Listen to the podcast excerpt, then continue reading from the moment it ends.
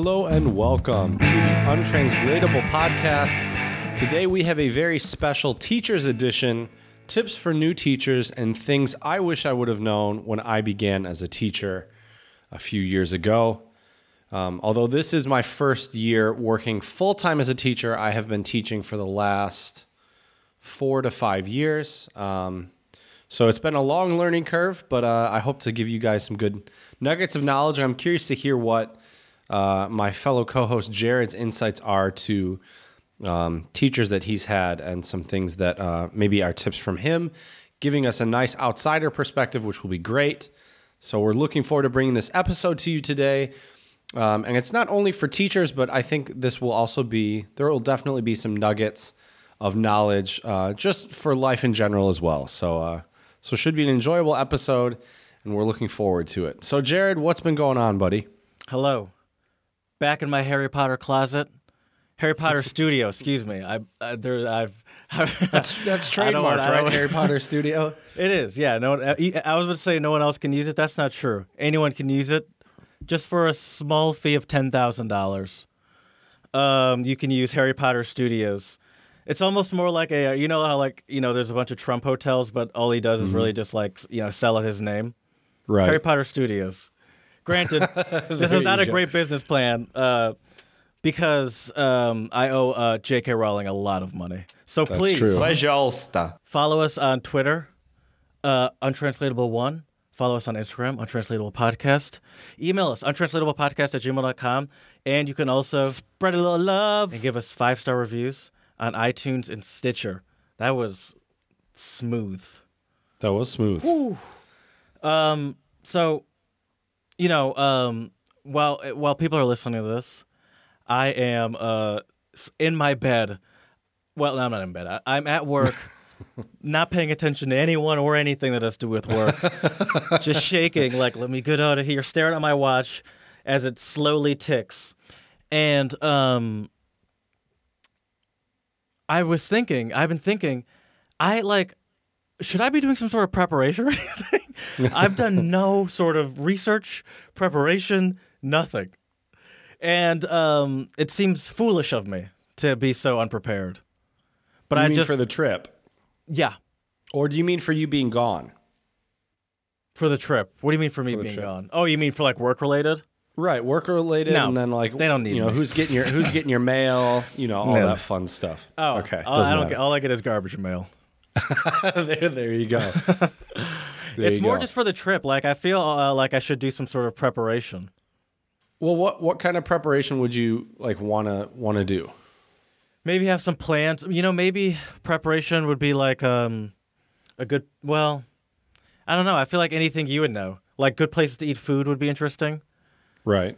Um what I, I, I can tell you right now. I just don't know anything Prague- about I just don't know anything about these cities other than what I've heard and what you've told me and I wonder if I should Right. go into it a little bit more prepared and not just prepare uh, not just rely on you to be the uh, tour guide. Right, and and you're welcome to do that. I would not be Well, offended. that's very true. You, I know I am. I just Right. just Right. lazy. right. Y- y- you, you and me both, buddy. Um, I mean, I guess the the one place where it wouldn't hurt for you to do a little bit of research would be Berlin. Okay. Otherwise, Prague will be fine. Um, there's so many great places in Prague. I mean, so so what I did this weekend, I was in Prague scouting the area for Jared, and uh, just for me.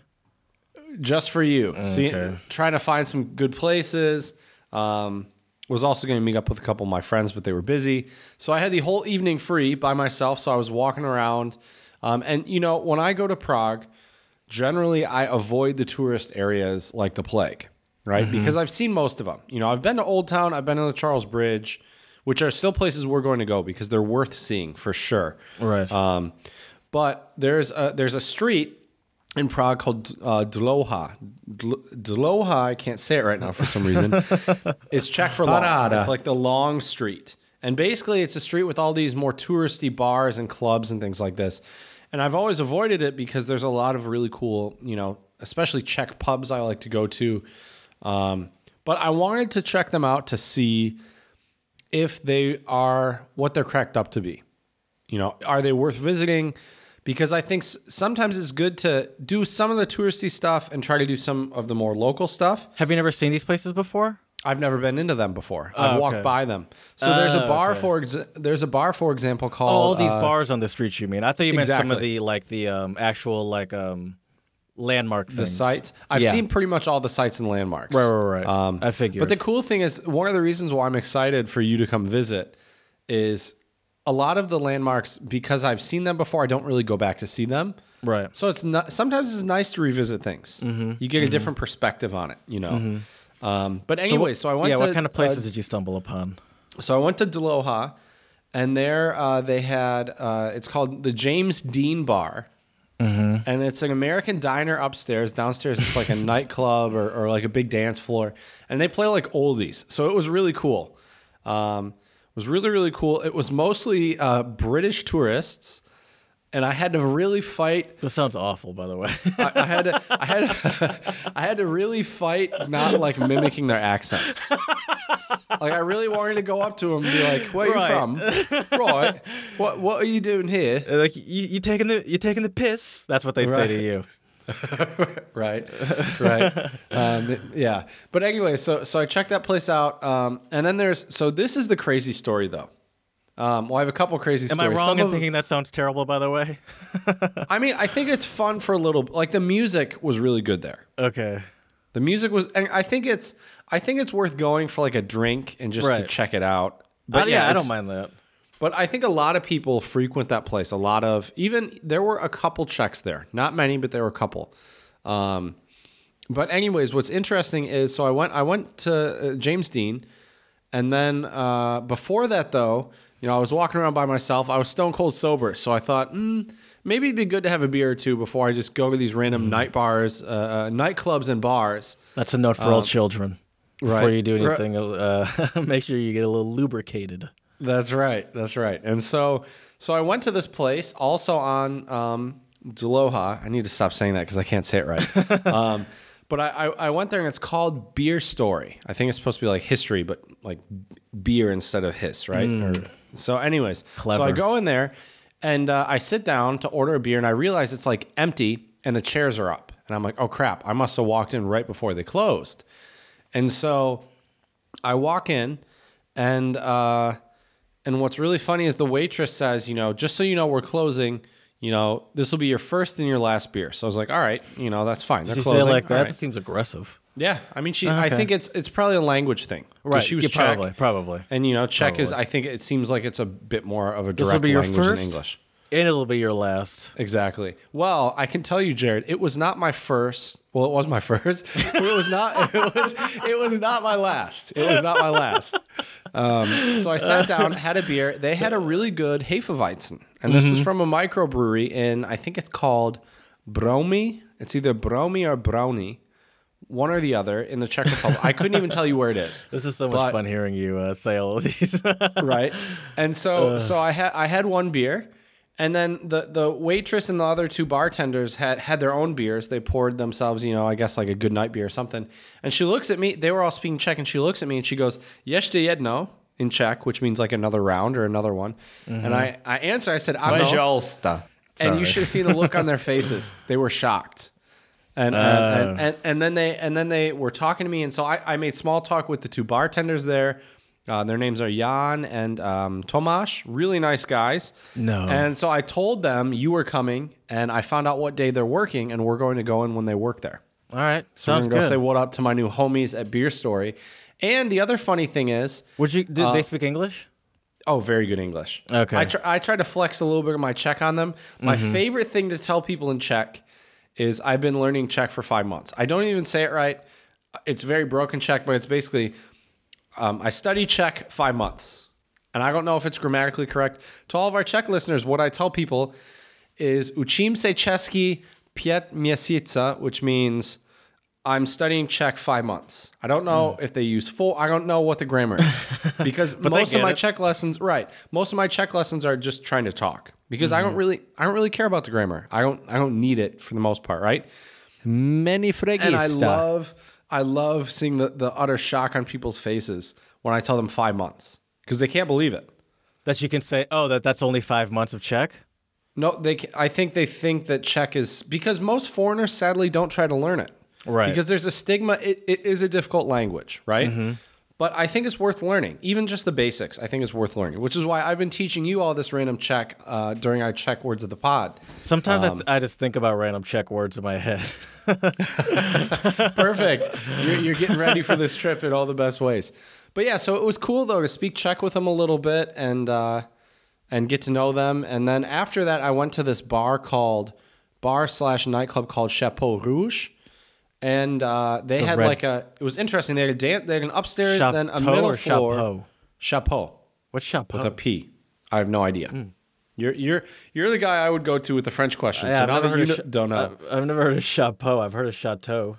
Right. I have yeah, I have no idea. But so Chapeau Rouge, and they have a like an upstairs bar, a, a Oh, middle floor. Oh, red hat. Oh, that makes sense.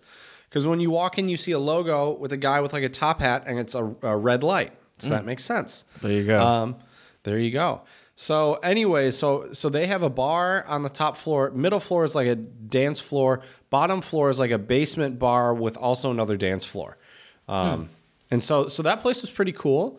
There were some tourists, but there were mostly Czechs there, which is interesting because it's right in the heart of that whole street right there. It's in Old Town. And Old Town is where you're going to see the most tourists. My favorite spots, which I'm going to take you to, are Prague 2 and Prague 3. Because Prague 2 and Prague 3, for the most part, is mostly Czechs. However, in Prague 2, there are some dorms, I believe, for one of the, like, I think it's like New York University Prague. So you will find some Americans there, but not a lot of them.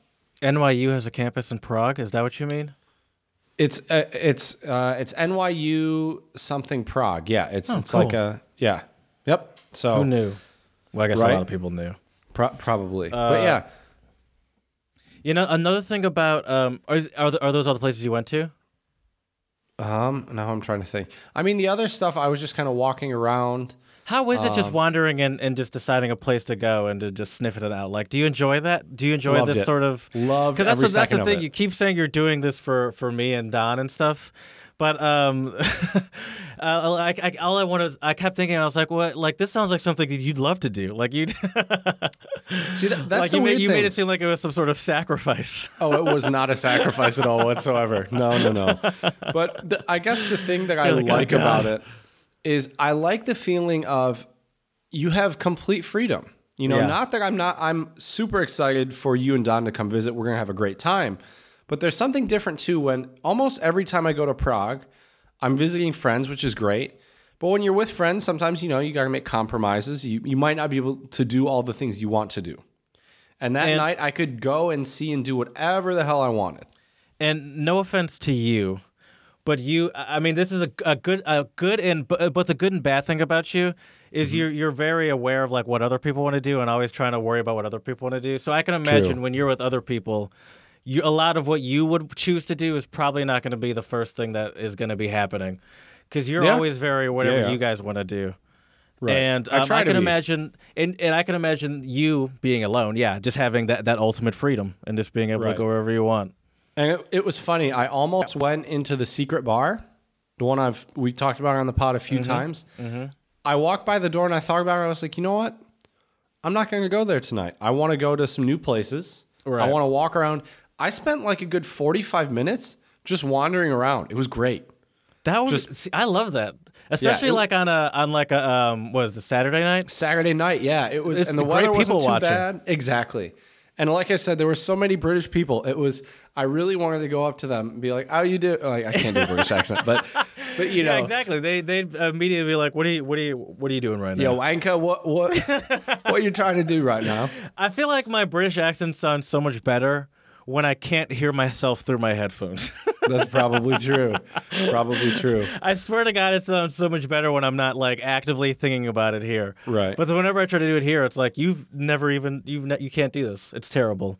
What What's Um, funny is I will tell uh, if I if I start to talk with a British accent, somehow it always turns Australian. I don't know how.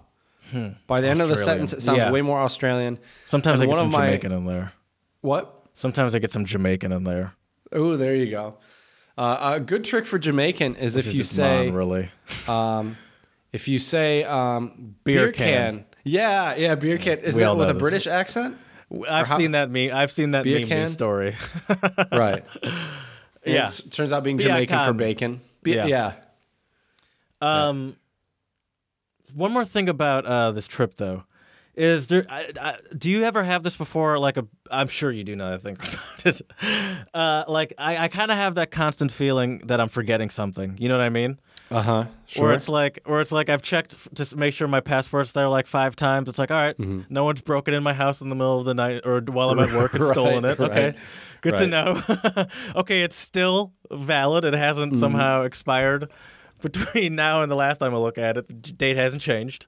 Right. Uh, I'm actually not doing that. That's the kind of an exaggeration. But um, I, I am like constantly thinking, like, am I forgetting something? I don't know. I just I, I feel almost feel like I'm too calm. Do you ever have a feeling of too calm? Too calm. Yeah. Well, now now it's just normal. Because I'm not even know? really like I'm just excited. I'm not even really thinking about like all that stuff. I was like, I mean, I have clothes. I have like I have a toothbrush and stuff. Like, what else do I need? Right. right. Exactly.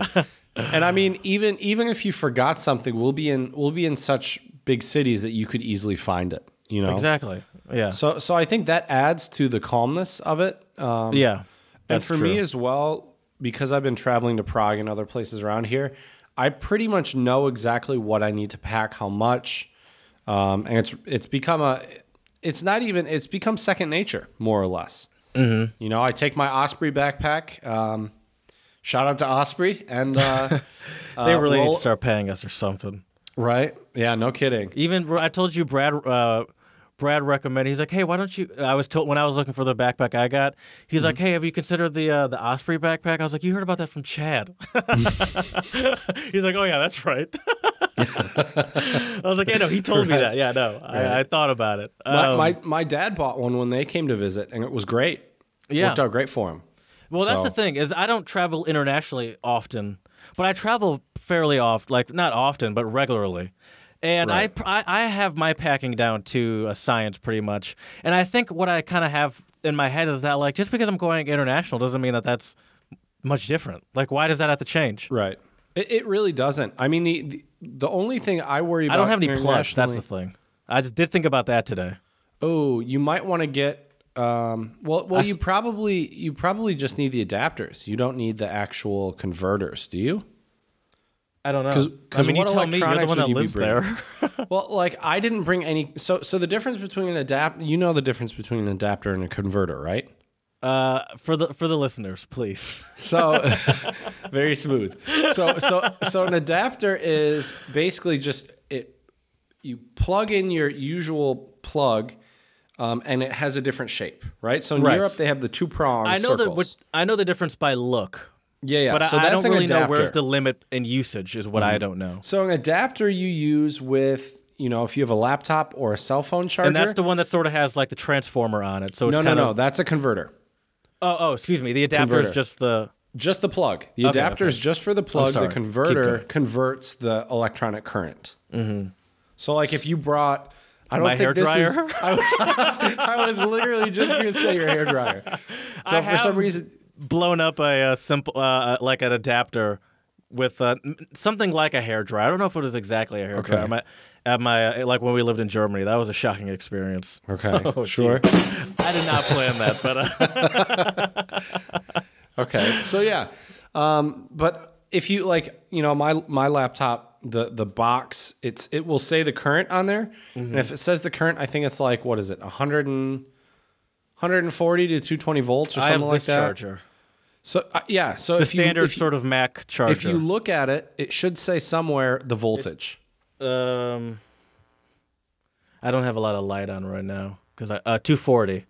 There you go. So I think 240 is what they use here, and we use something else. But yeah, that that should be no problem. I mean, I I, I, have mean, the I was same, gonna say, don't you have the same thing? yes, okay, literally the same charger plugged in right now. that's what I thought. um, and so that's yeah, really and- the only thing. That and my phone, which is probably the, obviously also an adapter.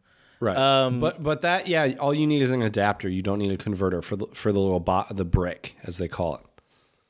Right. Although my my soundboard specifically, you know, the one that does the slipping on gator, you betcha, and that that takes a lot of power. That I actually have to by freight ship a uh, a generator across the across the pond. It's very expensive. right. All these sacrifices for you, our dear listeners. My neighbors are constantly complaining about uh, surges in their electricity every time. uh, Worth it. Worth it. No regrets. No regrets at all. Um, but yeah. Yeah. And speaking of, though, the weekend in Prague, um, yes. obviously a lot of it was, I'm not to lie, I had a lot of fun just kind of exploring myself. But Did you spend the night? yeah, yeah, I spent the night. Okay. Came home at about 3 a.m. or so. Not too bad. Oh, you didn't spend the night. You just you didn't like sleep there. Or that's what No, I slept spend- there. I, Oh, okay. I, I came back to the Airbnb at Gotcha. 3. Gotcha. Um, gotcha. Wow, yeah, that's, but- that's a that's a powerful night. yeah. Went out, uh, left at about 10 and was out till 3. It was fun. But the, the other thing, though, is uh, I wanted to make a list and also try to kind of figure out the best way that we can, you know, go different places, right? Um, the nice thing about Prague, it's it's a decent sized city, but it's not as huge, I don't think, as Berlin or maybe I think it's Vienna. definitely not. I think it's. I don't know about Vienna, but I know it's definitely not as big as Berlin. No, definitely not. And so the nice thing is with Prague, um, also, I meant to tell you and Don, well, maybe, maybe not. I don't know because if you guys don't have internet, it'll only work when you have Wi Fi. But there's this really cool app called PID uh, Lítačka. And uh, I use this to actually buy my tickets in Prague. Uh, Um, what I could do though, right now. there you go. I, I can. I'll send. I'll send you what the. Well, here I can just show show you the icon. Um, oh, there's no way to zoom in, is there? Um, let's see here. PID. Oh, I see. P- it's right here. I already Yep. found it. It's green? green. Yep. Yep, green. Oh, jinx. This is gonna be a boring podcast if I can't talk. but but yeah. So, anyways, the other thing too, though, if, if you're in Don, if you guys, um, if your phones won't work over there, I mean, obviously, a lot of places have Wi-Fi in Prague. Um, Right, I But can- what I could very- also do is buy buy three tickets on here. Is Right. another another way we could do it. But Well, it what, was- what Don and I Mm-hmm. do often, uh, may, and maybe if you're okay with this, this might work for a lot of uh, things similar to that. Is Mm-hmm. what Don and I uh, and Brad have often done on trips is um, we'll um, we don't we you know we don't really we don't really um, you know keep track of who's paying for who during the trip. Right. But what we'll do, and so like you know, someone goes to dinner and pays for this, someone pays for drinks here. So we're not splitting everything up all the time. But what Mm-hmm. We'll do is we still split it up, and, and you know, we go through our credit card statement or whatever. Right. And if it's cash, that's on you. You lost the cash. Okay. Um, but um, I guess you could do the cash too if you really want to save your receipt. But uh, anyway, um, then we just put it in an Excel sheet how much you spent, and and then um, you split it up like that. And Mm-hmm. Nice. um, and then at the end, you can just do it where it shows how much each person paid and then who owes who. Right. And it's it's super simple if you just put it in Excel after. I, I, I will I will say though it will probably make your lives easier if you guys do use cash. Oh, for Just sure. Because For just be- sure. as as you know, you've been to Europe, a lot of places. In Prague, you'll probably be okay, but I've also heard some Americans had difficulties with their American cards. Something I have no else I did. Mhm.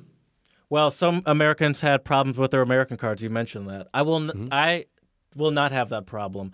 I um actually just yesterday put in on my bank. If, if I have uh, my bank, I'm not going to say who my bank is. Not that it matters, but um, you can set up any bank. You can do this. You can set up travel alerts.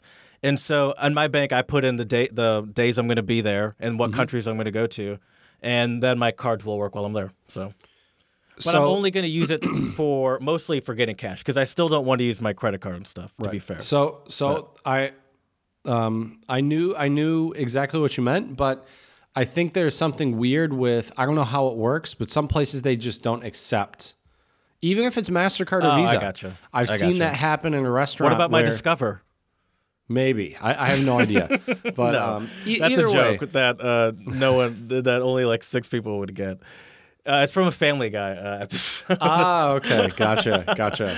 Yeah, that one went right over my and head. Lois was yeah. like laughing. I'm like Discover. um, anyway, so yeah, no, um, yeah, no, but I remember that from studying abroad too. Is that Mm-hmm. um, they always recommended just use as much cash as possible. Right. Exactly. Well, Jared, I think it's time to Spread a little love. I agree. I agree. Um, and I don't know about you, but I was um, downright inspired after uh, last podcast, and I got two musical related uh, Great. stories. Uh, the first one is about uh, this guy named Justin Whaling. Uh, for years, Justin Whaling has been visiting. All right, I'm going to stop doing that. has been visiting Edmonton Hospital four times a week to play the piano for parents and visitors. Um, uh, this I hate how this is written. This is so almost kind of condescending. How it's written is, but what you never know from his spirited performance is that he can't see. Why would Right. that be so shocking? Right. Have you Right. some of the greatest pianists in the world are, Yeah, are Ray blind. Charles, Have you heard of Ray Charles, Stevie, Wonder? right, right. Yeah. It's like okay, that's so ridiculous. But uh, anyway, it's still a great story. I just hate how they wrote that. Um, he's blind, um, and he's been playing piano since he is, since he was three. And I don't know how old he is now, but he's an adult, at least in his uh, you know by pictures I'd say at least in his twenties. It seems like maybe. Uh, I, I don't think the article says how old he is, but he, in his repertoire he has over 200 songs, and um, he he goes to the um, he goes to these uh, hospitals and plays for um, he plays for uh, elderly people, and he was uh, he, four times a week he does this, and he was encouraged to do it by uh, his grandmother and his piano teacher, and I think that's awesome. I uh, not to make this about me because you know we're here to spread a little love. And this is a great story, but my piano teacher, oh, well, this is kind of about my piano teacher actually. She does a similar thing like with her students and puts on these recitals that I've told you I've done one or two of them and I hate performing uh, really because I'm I don't think I'm good yet. Uh, But that's ter- I know that's a terrible mentality to have. But um, I um, I mostly the, the reason I do these things is because it, it's like first of all I'm playing for people that are just happy to have people that want to like perform for them, and it just feels nice to like see people like um enjoy enjoy it. And so uh, it's cool that he does that, and I can understand how um he'd probably get as much out of it as um as they do, and it's good to play for an audience. Absolutely. Keep it's very sharp. fulfilling. It's very Yeah. fulfilling. And yeah, It's it- totally it different really- than just playing in your house. I think. Right. And and the other thing is too, I think it I think everybody benefits from it, like you mentioned. You know, it makes other people happy to hear the music. Mm-hmm. You feel appreciated. Um, and and like like our goal of the shout outs is you can. Spread a little love. That's right. It's very true. I agree, and I think that's cool. Uh, as as as an amateur, you know, novice piano player, that's something that I um, something as simple as you know, I don't want to call it simple, but even something like that, I, I'd uh, I like that would be so cool to be able to do. Mm-hmm. And put a a, good- a, ni- a fun way and a nice, y- useful way to put a talent to use. Right. Couple more years, you might be doing the same. Who knows? Yeah, maybe, maybe. Uh, d- uh, go ahead, spread a little love. All right. So my first one, this is a great story. Um, both these stories, I think, will hit you right in the feels. Um, so this one, the headline is: This elementary school principal reads books on Facebook to ensure her students have a bedtime story. So a big shout out to Belinda George, who's a first-year principal at Homer Drive Elementary in Beaumont, Texas. Um, and she goes on Facebook Live every Tuesday night to read a story to her students. So, right here, to foster a love of reading, elementary educators tell their students to read a book at night or have someone read to them. One principal in Texas has made it personal. She snuggles into a pair of pajamas and reads to her students herself. Keep the pantsuit on, and I and I'm okay with this. right? Um, I don't know if they are read uh, to or not at home, um, but uh, she, you know, wants these kids to have the opportunity if their parents aren't at home or can't, you know, don't have the time to read them a bedtime story, I guess, um, to hear a story. And what she said is. Kids will come up to me on Wednesday. She does this every Tuesday. Also, they call it Tucked In Tuesdays, um, which I think is a catchy title. And uh, kids will come up to me on Wednesday and say, uh, Dr. George, I saw you in your PJs reading, and they'll tell me their favorite part of the book. That's So awesome. I think this is really great. And this is, yeah, that's awesome. you know, there, there's a lot of, The PJs thing is still kind of weird to me, but it's awesome. I mean, I, get it. I get it. You know, it's it's supposed to, she's getting the whole atmosphere. And I'm sure, right? I'm sure she's, I'm sure it's like you know some of those like full kind of like, I'm obviously it's she's not like a, I you know it's not, it's not even I, I don't I don't I don't mean to make it weird because I know it's not, but uh, it's just funny to me hearing the the, the PJ thing. Uh, but I think that's I think that's that's important, and I think for a lot of a lot of people don't even realize, um, like the simple steps that that can be taken to get people get people into reading that aren't taken sometimes aren't taken at home, and Right. it's as simple as being exposed to stories that are interesting to them to to them. Mm-hmm. Then I assume what later wanting to you know learn about those stories on their own. Exactly. Exactly. So And I think that's I really great. I think that is cool. I think that's cool. And uh, she she probably likes doing it. So shout out to uh, what's her name? Belinda George, Belinda. Dr. Belinda George. Oh, doctor. Excuse me, Doctor Belinda George. Uh, my next story is um by a is about a classical um classical violinist. Sorry, at first I thought she was also a doctor, and I was like, speaking of doctors, just dropping Right. doctors, but she's not. Um, a self-described research geek, geek. I'm sorry, my I think I need to go to the eye doctor. I haven't been to the eye doctor in like two years, and I think it's probably overdue. A mm-hmm. self described research geek, classical violinist Rachel Barton Pine has a passion for discovering a new repertoire and turning kids onto classical music. Oh, that cool. drive and commitment fuels her Black Composers Project, now out with its first volume of violin music by Black composers for music students.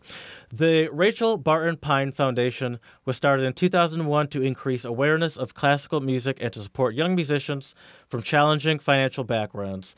Its project uh, include its its projects include grants.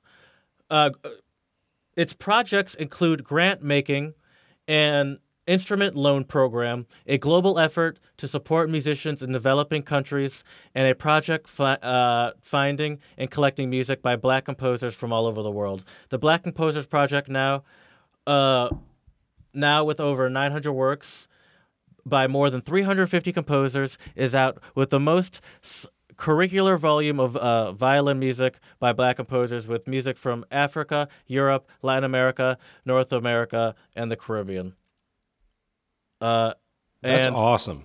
I think it's I, and I think uh I, I found the story or you know around when I was reminiscing about uh Jupstrom, and um he had mentioned that like you know a lot of people don't even aren't even like the, the, like aren't even aware that this is an option and aren't even aware uh and, and aren't even exposed to this kind of music in any sort of way that that is meaningful.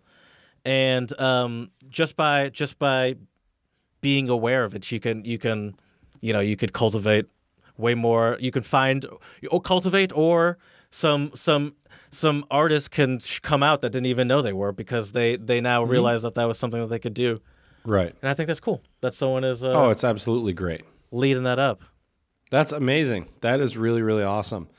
and also, obviously, a very big shout out to Michael Jupstrom for being on our previous episode. Um, he was a great guest, and we hope to have him on again in the future. So, I have one last shout out. You betcha I had to do a shout out related to a teacher because this is our episode about um, tips for teachers and things I wish I would have known when I started as a teacher. And this uh, this story is the epitome, I think, of what it means to be a good professor, teacher, educator, whatever words you want to throw on it. Um, so right here, I have a shout out that goes out to uh, Professor Nathan Alexander. Um, so uh, Nathan Alexander had a student come into class uh, to his math class, and they couldn't find a babysitter. And so what Nathan Alexander did was he actually held the baby, you know, had the little harness thing while he was teaching. So you can see pictures of him next to the whiteboard with, you know, a, a marker in his hand and the baby on his chest. And he said, "Let me hold the baby so you can take better notes." Years from now i'm still going to be asking you where the hell do you find these stories It's a secret. a magician never reveals his secrets, Jerry. uh, i like to think that i would at least get to know uh, well, May- Maybe, maybe I'll tell you. Maybe episode 100, I'll reveal, I'll reveal the secrets. We'll see. don't do it on the pod though do we'll, Well, do of course not. Of course not. maybe what i'll do is uh, we'll do it uh, you know pre-pod talk and i'll like Right. bleep it out that would be and i'll be like oh my gosh Can you bleep it out using the the SpongeBob dolphin noise? of course i can of course i that can would be great. All right. So so just the last thing about this story. So this happened at Morehouse College. Um, And so so Nick Vaughn uh, is I guess the one who who documented it in his math class when his uh, classmate Wayne Hayer showed up wearing his baby daughter in a carrier. The father Damn. explained to their professor Nathan Alexander he couldn't find a babysitter, and then that's when uh, Professor Alexander said no problem. In fact, I will even hold her so you can take better notes in class. Shout out. So that's like the most. And dude, these pictures here, I'll send you. I'll send you a link to this because these pictures, dude, just speak for themselves. Like I think there's nothing more badass than somebody not only teaching a class, but holding a baby on their chest with a harness. Well, Um, he's not teaching. They're taking a test, right? No, he's teaching. Oh, oh, He's oh, oh. teaching. He's teaching and holding He's- one of his students' right- kids. Yeah, Oh, that's hilarious. yeah. Isn't that awesome? That is awesome. All right. So hopefully I'll be able to send it to you sometime in the near future because What my internet. what is city is this in? Uh, it was Morehouse College. Yeah, send it to me later. Can you send it to me right. later? Because Yeah, you're I'll breaking up. Yep, sending it later. Uh, All right. oh, Morehouse. Oh, this was college. Right, right, right, right. yeah. mhm. Okay. Yeah, yeah. Well, also, I kind of, you know, in a weird way, I kind of respect. Well, no, not in a weird way. I just respect the dude for also coming to class with his kid. Right. He's oh, like, for sure. listen, I'm going to like, I- like I'm He's paying for that this shit. education. Yeah. right. He's like, I, I, it, uh, yeah. I, I, I think Exactly. it's it's awesome both ways. And Oh, I definitely. and I'm going to remind you to send me this picture after. I will. But uh, I don't want Yeah, you 'cause to I'll probably forget. slow down uh, this well, video. Jared, I think you know what time it is. It is time for the beer of the pod, and this beer is kind of interesting. So I found this at Tesco, which is not too A far from my station? apartment.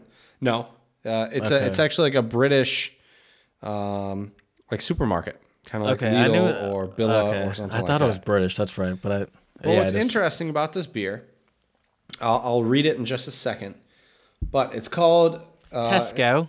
It's called Rostinger. Rostinger. Based off of the name, I want to say it's German. I mean, doesn't Rastinger? Doesn't that look? It does, yeah. Like it would be looks German? like a like a standard. uh, You know what it kind of reminds me of? What was that green beer that was kind of basic in uh, Austria? You know what I mean? Oh, Gösser. Gösser. yeah, that's Yeah, exactly what it reminds me of. So yeah, so it says genuine remember that. taste, refreshing taste. It's got the little wheat on the side. Although, based on I haven't even tasted this yet, but based on the looks of it, this looks like a Czech. Um, Czech style Lager. pilsner. yes, sir. A Ležák, as they say. But here's the weird thing. So they're very clear on the alcohol percentage, 4.0. So Yeah. I believe in the Czech Republic that would make this a 10, I think. 10 degrees is the, the way the Czechs would say it. Um, and I'm trying to find out where this is from. Didn't do my research, kids, so my apologies. I actually Um, did. Did you? Uh, yeah, but then I closed it because I didn't think we'd talk about your beer. Yeah, I have I have no idea where it's actually from. So it's interesting. it's from Poland. No. Yes. Yeah, yeah, I think you're right because they have Polish and they have Hungarian on there. All right. Well, there you go. So Rostinger apparently is a Polish beer. Looks like a Czech Ležák, uh, uh, Czech ale or lag- lager. I think lager. But let's give this bad boy a taste. Smell. I mean, well, I have half a nostril plugged up, so the smell test isn't going to be very accurate this week. I'm glad you insisted upon this beer of the pod review. I can't smell it. Uh, Okay, so I don't know where it's from. Ba- based on taste, right? This is the mystery beer of the pod, apparently, today. So, in terms of the taste, it's lighter than a Czech lager or a Czech style Pilsner. Honestly, this tastes, you can definitely taste the hops a little bit. Oh, There's really? Hmm. a slight hops aftertaste. Yeah, yeah. Although it's a little bit lighter. Um, I mean, look, I'm gonna be I'm gonna be brutally honest about this one. I mean, I don't think anyone's gonna be offended by this uh, review. Um, I think right. I think this beer would be something that I would buy if it was like 2 a.m., 3 a.m., and I'm out drinking with my friends and need a couple more beers. that's like a Späti sta- stop beer. Exactly. Exactly. um, I mean, it do, it definitely it doesn't taste bad, um, but it's also not definitely of all the choices there are. One moment here. I mean, let's put it this way: if you're in Michigan and you're at a grocery store and you're like, "Let me get a nice beer to to, to drink tonight," you're not gonna be like, "Ooh, a fancy Polish Rostinger." Uh, uh, Rostinger. Rostinger, yeah. So, but it's not bad. Um, not definitely not my favorite of the different like kind of lager beers I've tried while I've been here, but Mm-hmm. it's all right. I mean, it was really cheap. I think I literally paid. I don't even think I paid ten crowns for that beer. So that's yeah, what, so that's like- less. That's le- like a dollar, that's not even a dollar. right? Because it's twenty two. Dollars 20, is one. 22 or twenty three or twenty four somewhere around there. Right. It's like fifty cents. So I think I paid about fifty cents or so I for mean, for that, it's I, for that, I'd say it's pretty delicious. Right. Right. Oh, definitely. What what the reason why I got it though is I was really curious why it had English, genuine taste, refreshing taste. And But to you're me at a Tesco. it was Yeah, yeah, yeah, but most of their stuff is Czech. right. That's true. Um, That and you know, sense. I've I've really got to be careful where I get my beers now because we've done so many of them. I'm starting to run out of options. Yeah. Yeah. Yeah. yeah. So you got to be creative. oh, didn't you not bad. Mm-hmm. mention? Didn't you mention that there is a place um, in Prague that you went to that had like micro? Oh, was that Beerstery? Yep. The place that had the micro brews or whatever. That is exactly the place. What? Uh, well, We're going there. It's what great. kind of what kind of micro brews are we talking? Like, what did you I- have? I, IPAs. I told you I had a, a Weizen. I had a, a wheat beer. Oh, right, right, right. It was right, really right, good. right, right. Okay, but they okay, have okay. they have IPAs. are they like American? Or are they? Or are they? Uh... I didn't try the IPAs. Oh, you don't even It's know a- where they were from. Uh, they were all Czech. I'm Oh, pretty interesting. well. I I'm pretty sure most of them were Czech. You know what? I'll I'll I'll I'll, re- I'll report back on that and let everyone know. That's right. we'll we'll figure it out when we're in Prague, Exactly. which won't be too far in the near future. But yeah, No, so sir. if you're out and you need a cheap beer, go ahead and get the genuine taste, refreshing taste, Rostinger from Poland. Not too bad. Výborný. that was the greatest. It's their commercial. Their new Not too commercial. bad. Not too bad. exactly. Uh, I think people will respect the honesty. Right. I hope so. I hope so. Uh, But see, here- here's we're- the we're- thing- We're here's here the thing, man. it. I've realized I've become too spoiled because beer here is really good and it's really cheap. Well, I don't think. I I mean, neither. I wasn't expecting that to be that special. Right. Yeah, like uh, you, I, and that's the kind of, and, you- and as I said, that's not the kind of beer that would like insult anyone if, if you like. Right. Not that it matters if it did, but like that's like you know, it is what it is. But you know what it also is Oh, it is that time. untranslatable time. So I only have one this time, Jared. So Okay. do with that what you will. Okay, I'll go first. My first one is Thai, and it's Kam Ki Dikwa Kam Tot. And that literally means better to grab feces than flatulence. better to grab. I mean, I think it would. I guess better to do something that you're sure of than like take like uh, like better to like go all in than to not do it at all. Yeah. No. Nah, No. Okay. not really. You want to give me a world class example? Um, hmm. Uh, well, so let's let's put it this. Um, so, you know, I, I um, I, I I'm a fan of uh of buying lottery tickets. I buy them all the time, and I swear to God, I'm gonna win. Uh, I've been struck by lightning four times, so uh, based off of my math, it's right about time for me to win the lottery. Okay. And I finally did uh, actually a couple of years ago, but gosh darn it, I won 16 million instead of that big boy 45 billion Uh-huh. dollars. And and I was complaining to you and uh, I kept telling you, Chad, I know it's like this is so 16 million's nothing. This is So gonna it's- run. A, I, I've been working so hard for this. Okay. And you're like, come on, Jared. It's better to grab feces than flatulence. So it's better to get a little something than nothing. There you go. All right. What it is. Better, right. to, better to get something than nothing at all. That's true. Even if it's feces. I guess. I I don't really understand the logic, but Right. Me either. Me either. Oh man, that's crazy. That's so funny. All right, Jared. So mine uh, has to do with birds, okay. and it is it's Czech. Kadish uh, pitačka lapají pěkně můj zpívají, which uh, Ooh, means good. basically to trap a bird, you need to sing to it nicely. Ooh. Uh, you catch more flies with honey than honeys with. Nope, that's not how that goes. You're you're on the right track. You catch. uh, you catch more bee. You catch more bees with honey than vinegar. there you go. Or I, I um, prefer the saying. I prefer the saying. How does that go? No, you're right. That's how it goes. Okay. I prefer the saying though. Um, you're absolutely right, but I prefer the saying that goes. Um, you catch more flies with honey, but you catch more honeys being fly. Thank you. That's what I was trying to think of. uh, Oh yeah. Uh, you catch more flies. You catch flies with honey, but you catch more flies being hun. Wait. No, you catch more honeys being fly. They flip. All right. Uh, let's move on. My next one is uh, Gaelic, and it's. Oh, okay. Can you Should tell I- our listeners where they speak Gaelic? Northern Ireland. I believe so. I know it's Ireland. Okay. I mean, uh, let's see. Irish is a. Uh, wait, hold on. Ireland and the United Kingdom. Okay, so I, maybe not Northern Ireland, but it's spoken in. Uh, now I kind of want to. I kind of want to put this into the translator because I'm real scared.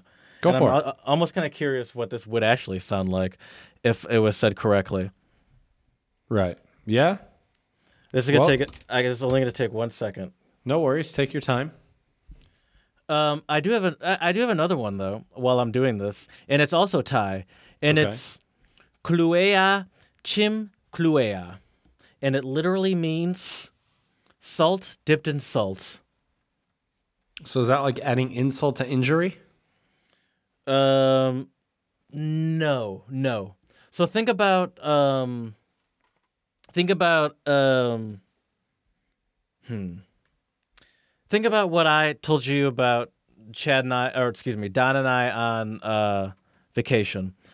And say he comes to Prague and he's got a whole list of things that he insists we have to do and a whole structure. And I and I'm like, get out of here with that structure.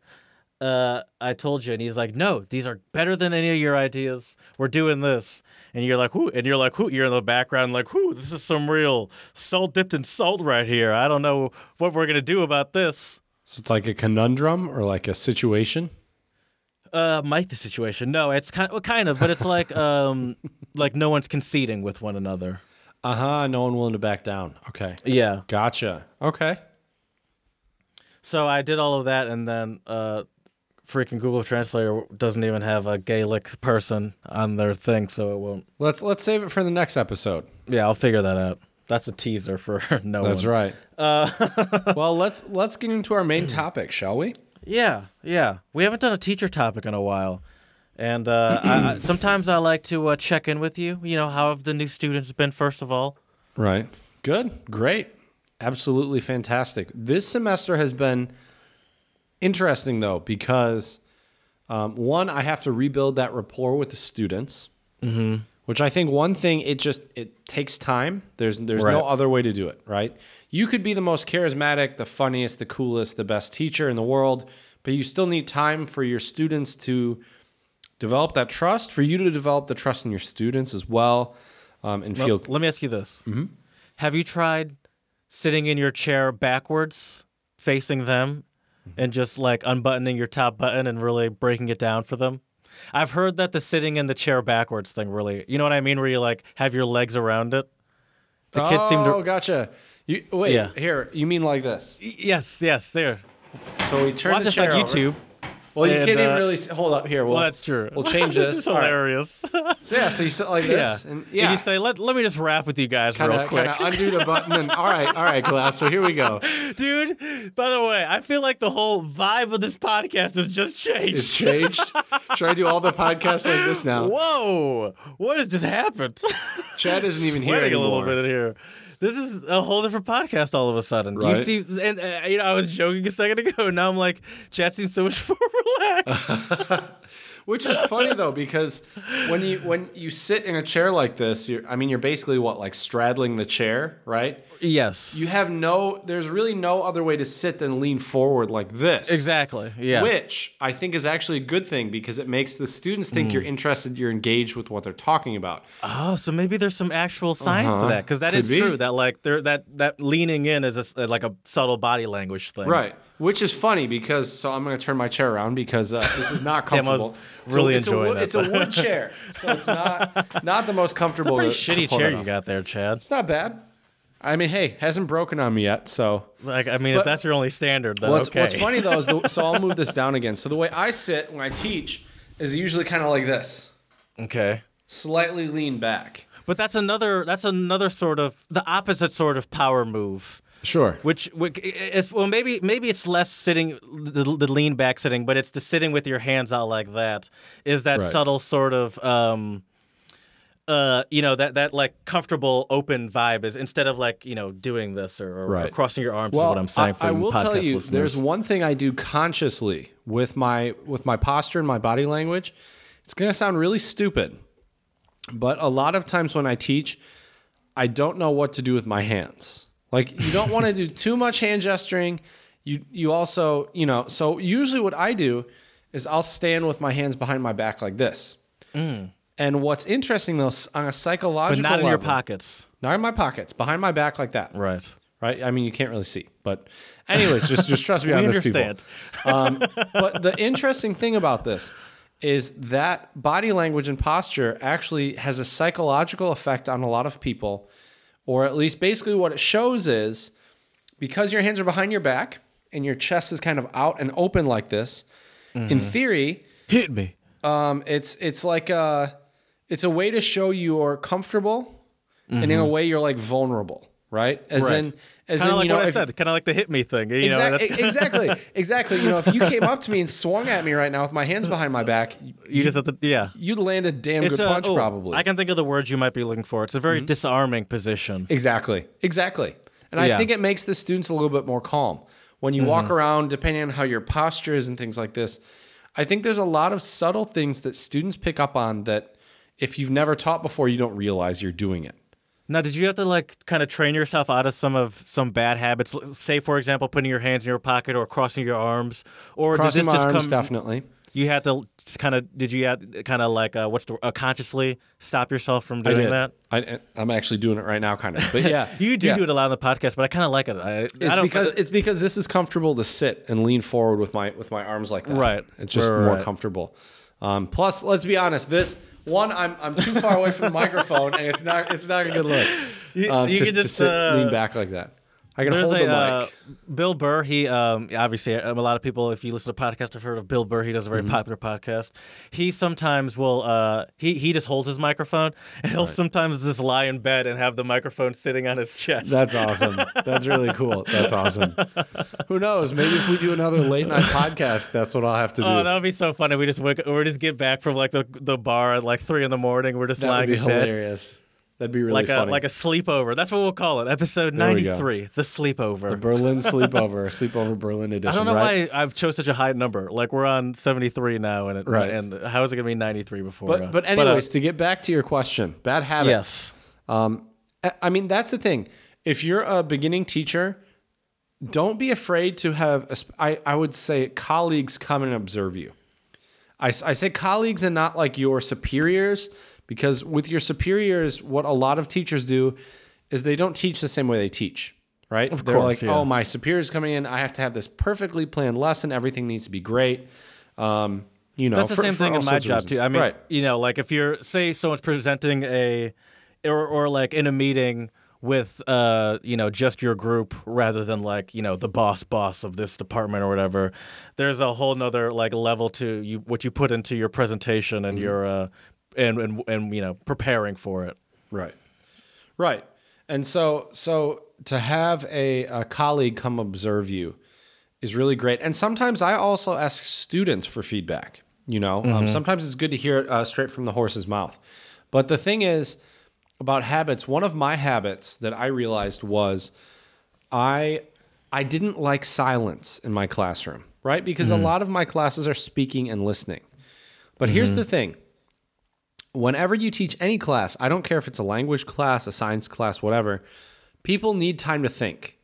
So my rule of thumb is I mean, depending on the topic and depending on what I ask, I'll give different amounts of time, right? If it's just I'm looking for one vocabulary word, I would say 15 seconds maximum.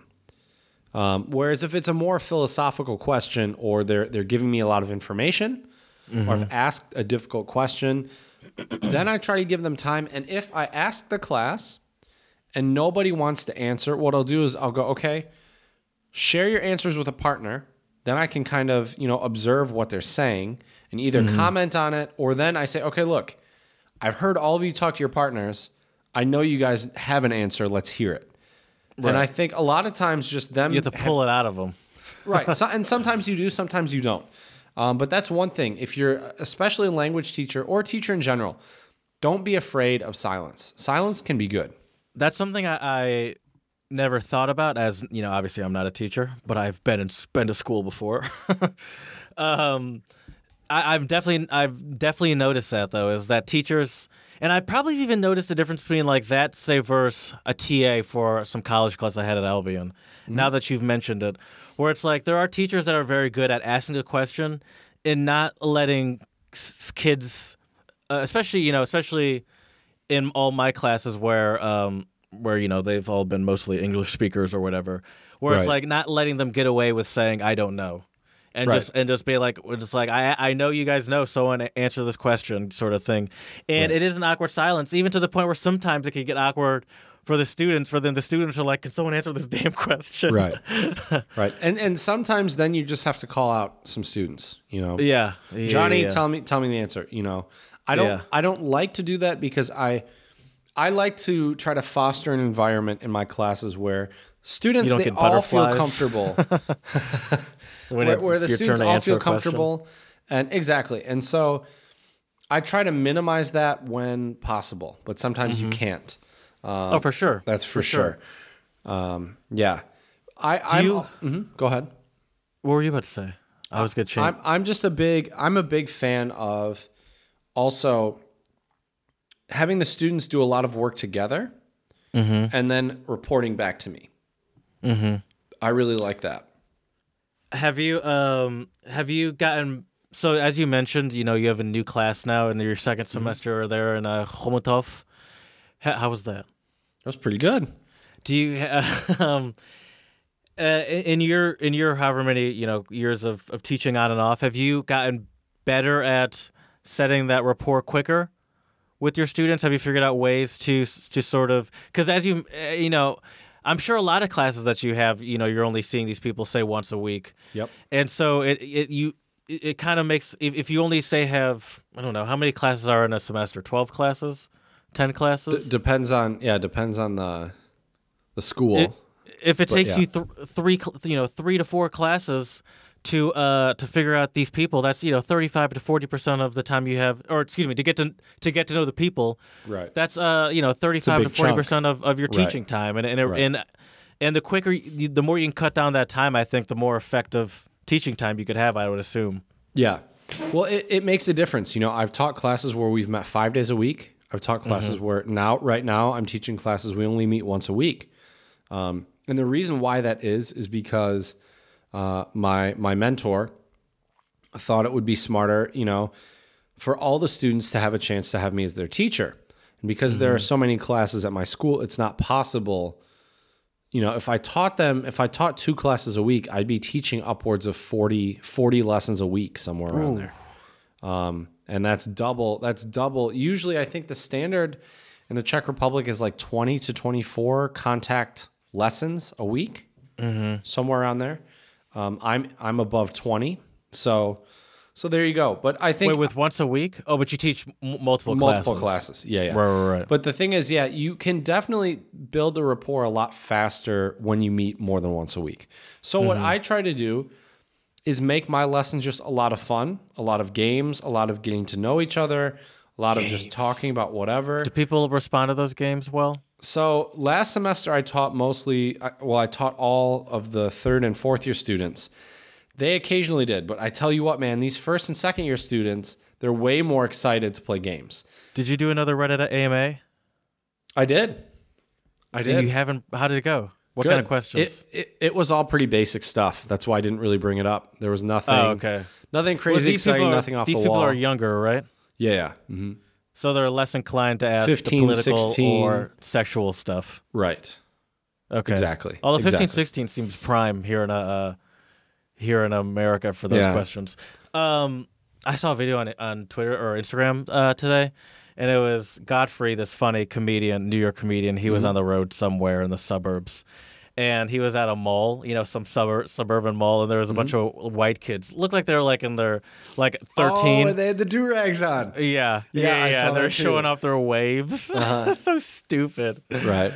Oh my god. Oh, that was hilarious. Yeah.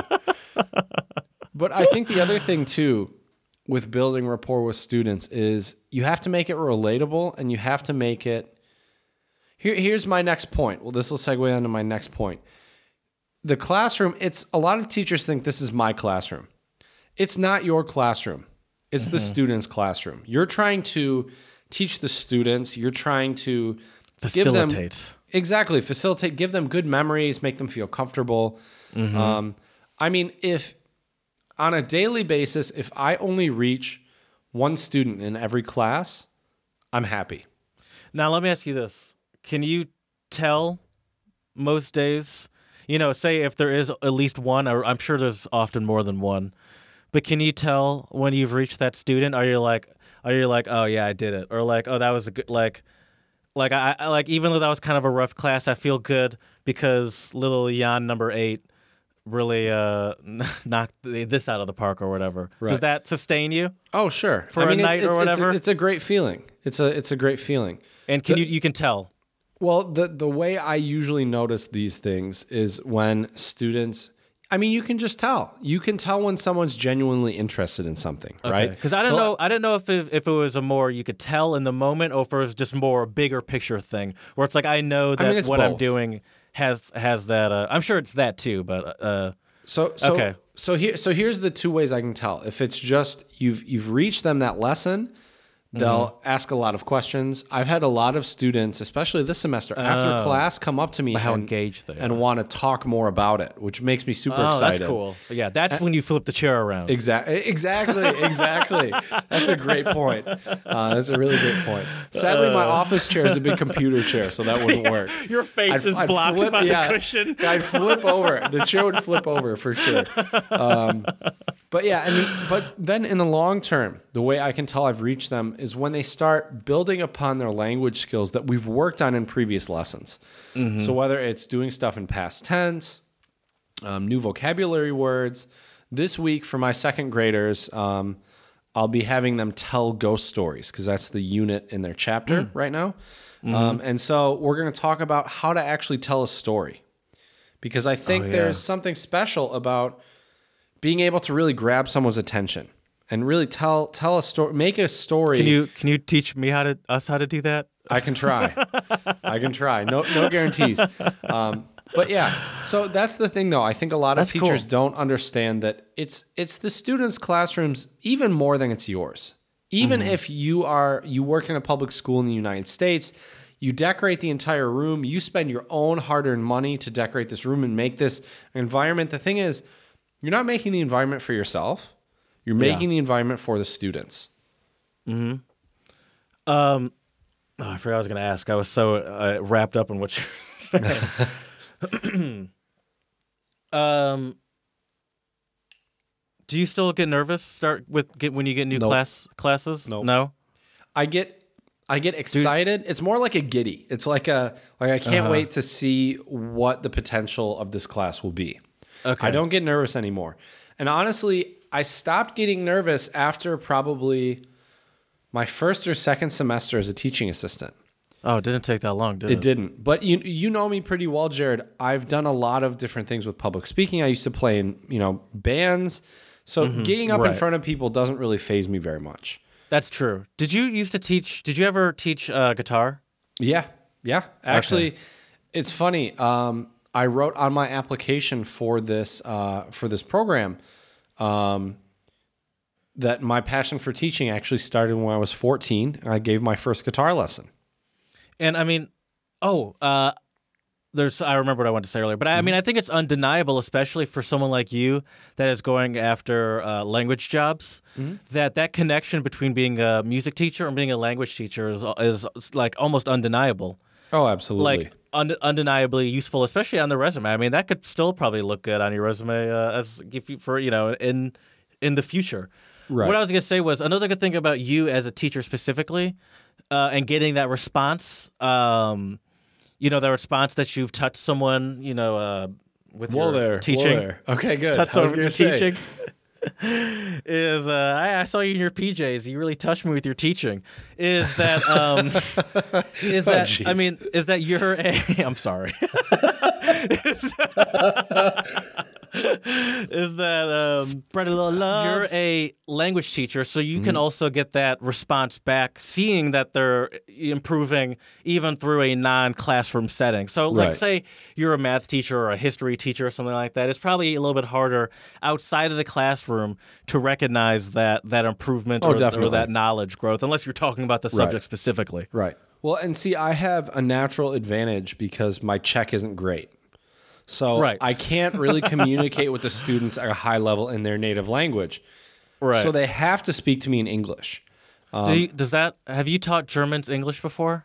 Yeah. Oh, yeah. Does that is that a hindrance being able to communicate yes, with them just yes as and well? no. Yes and no. So I worked with a, a German woman uh, the summer before I came here, actually. And I would say I wanted to have our sessions be 100% in English. Oh man, was I naive.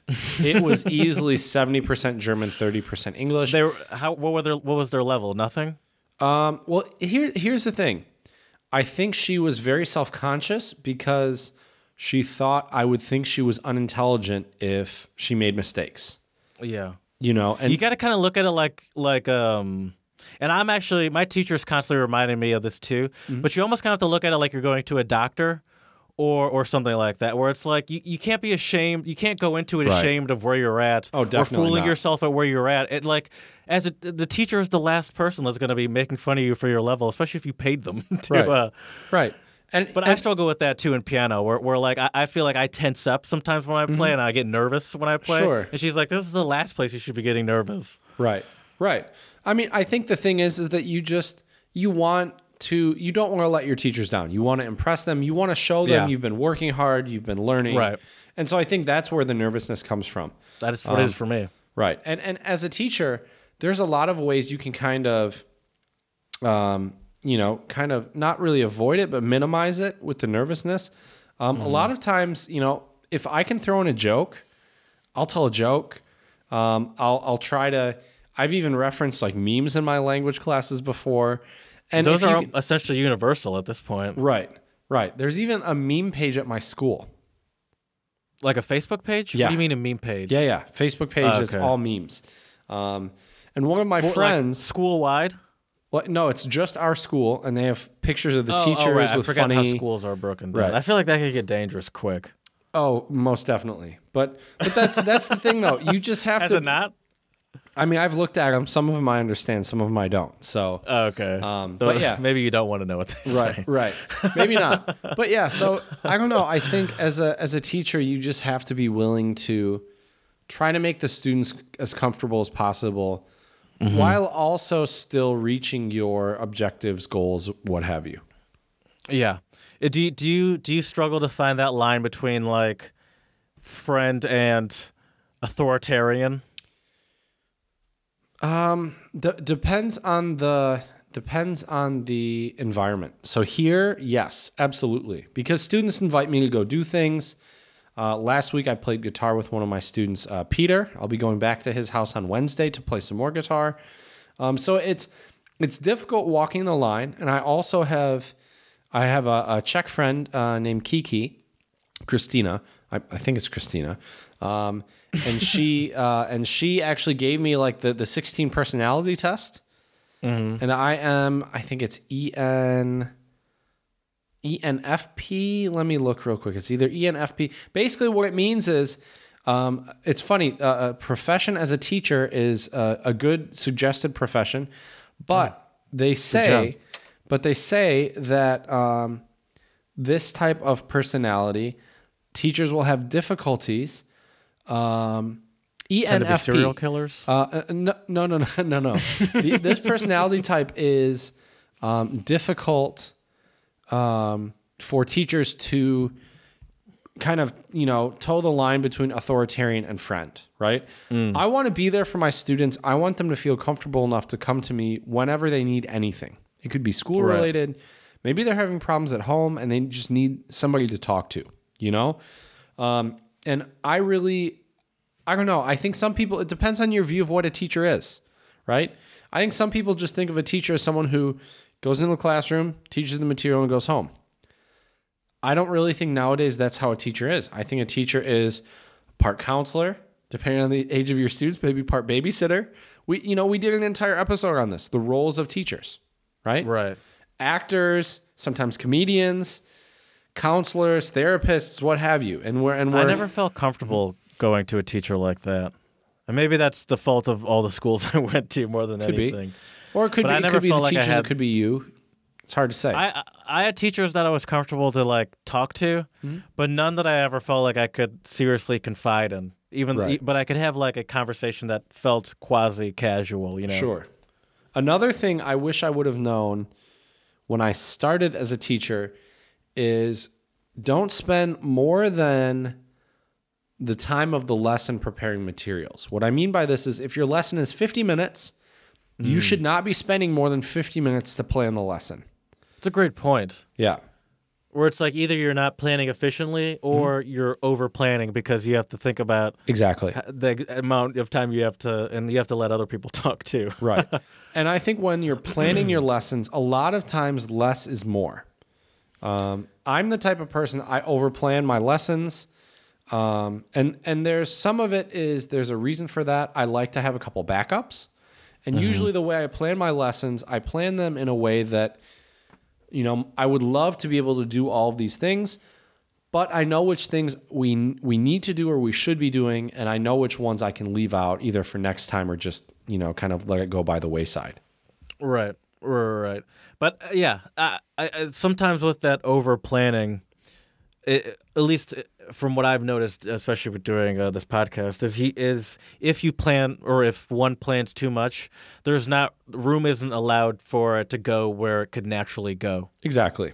Exactly. And uh, and and and in reality, you know, especially in a language class, a conversation, a class where you're sort of speaking, speaking, teaching a language conversationally, uh, you never really know where where the conversation can go or where the teaching could go. Right. Right. And you should leave the your language classes open for this type of thing. You know. Um, At the same time, you should also be thinking, what are some potential a things you want to touch on? Exactly, and have Yeah. some goals. Exactly. But I think some teachers are they overplan. Um, and it happens. You know, you care about your students, you care about your lessons, you want it to be the best they can be, but you overplan. The the other thing that I wish I would have known when I first started, and maybe you noticed this around November, Jared. Um, I was having some throat problems, and it was because I was talking over students. Don't talk over students. Just eye contact is a very powerful tool. now what I do is I Makes stop me talking. very uncomfortable. Right. What what I do is I stop talking and I'll just stare down the students. I don't like Yeah. doing it. I don't enjoy it. But it Well, that's where you have to draw that line between teacher and authoritarian as exactly. The other thing I'll do too is. Order in my classroom. right. Exactly. I should bring a gavel and just smack the gavel down. Um, another thing though that I've started to do is if I notice students are starting to kind of chatter in their groups when I'm trying to explain something, I'll bring the volume of my voice down. And so when I talk more quiet, the students, you know, they have to, they really have to pay attention. Yeah, that got me. That got me more interested. Did it? See that? yeah, Maybe- it worked. I, I was should- like, oh shit. What what what was that? Uh, I should start doing the um. Hello, this is the untranslatable the podcast. NPR voice? NPR voice. Yeah, Yeah. I wish I could do it. I'm just so exuberant with my talk. Right. I can't control Right. myself. That's okay. But yeah, I mean, Talk too don't don't yell. Don't uh, don't talk over your students because it's just one. It's not good for your vocal cords to do that. You know, I was teaching over twenty hours a week. I had some classes that would get really rowdy, and uh, I would talk over the students. And it was funny. One of my bosses came to to observe my lessons and talk to me.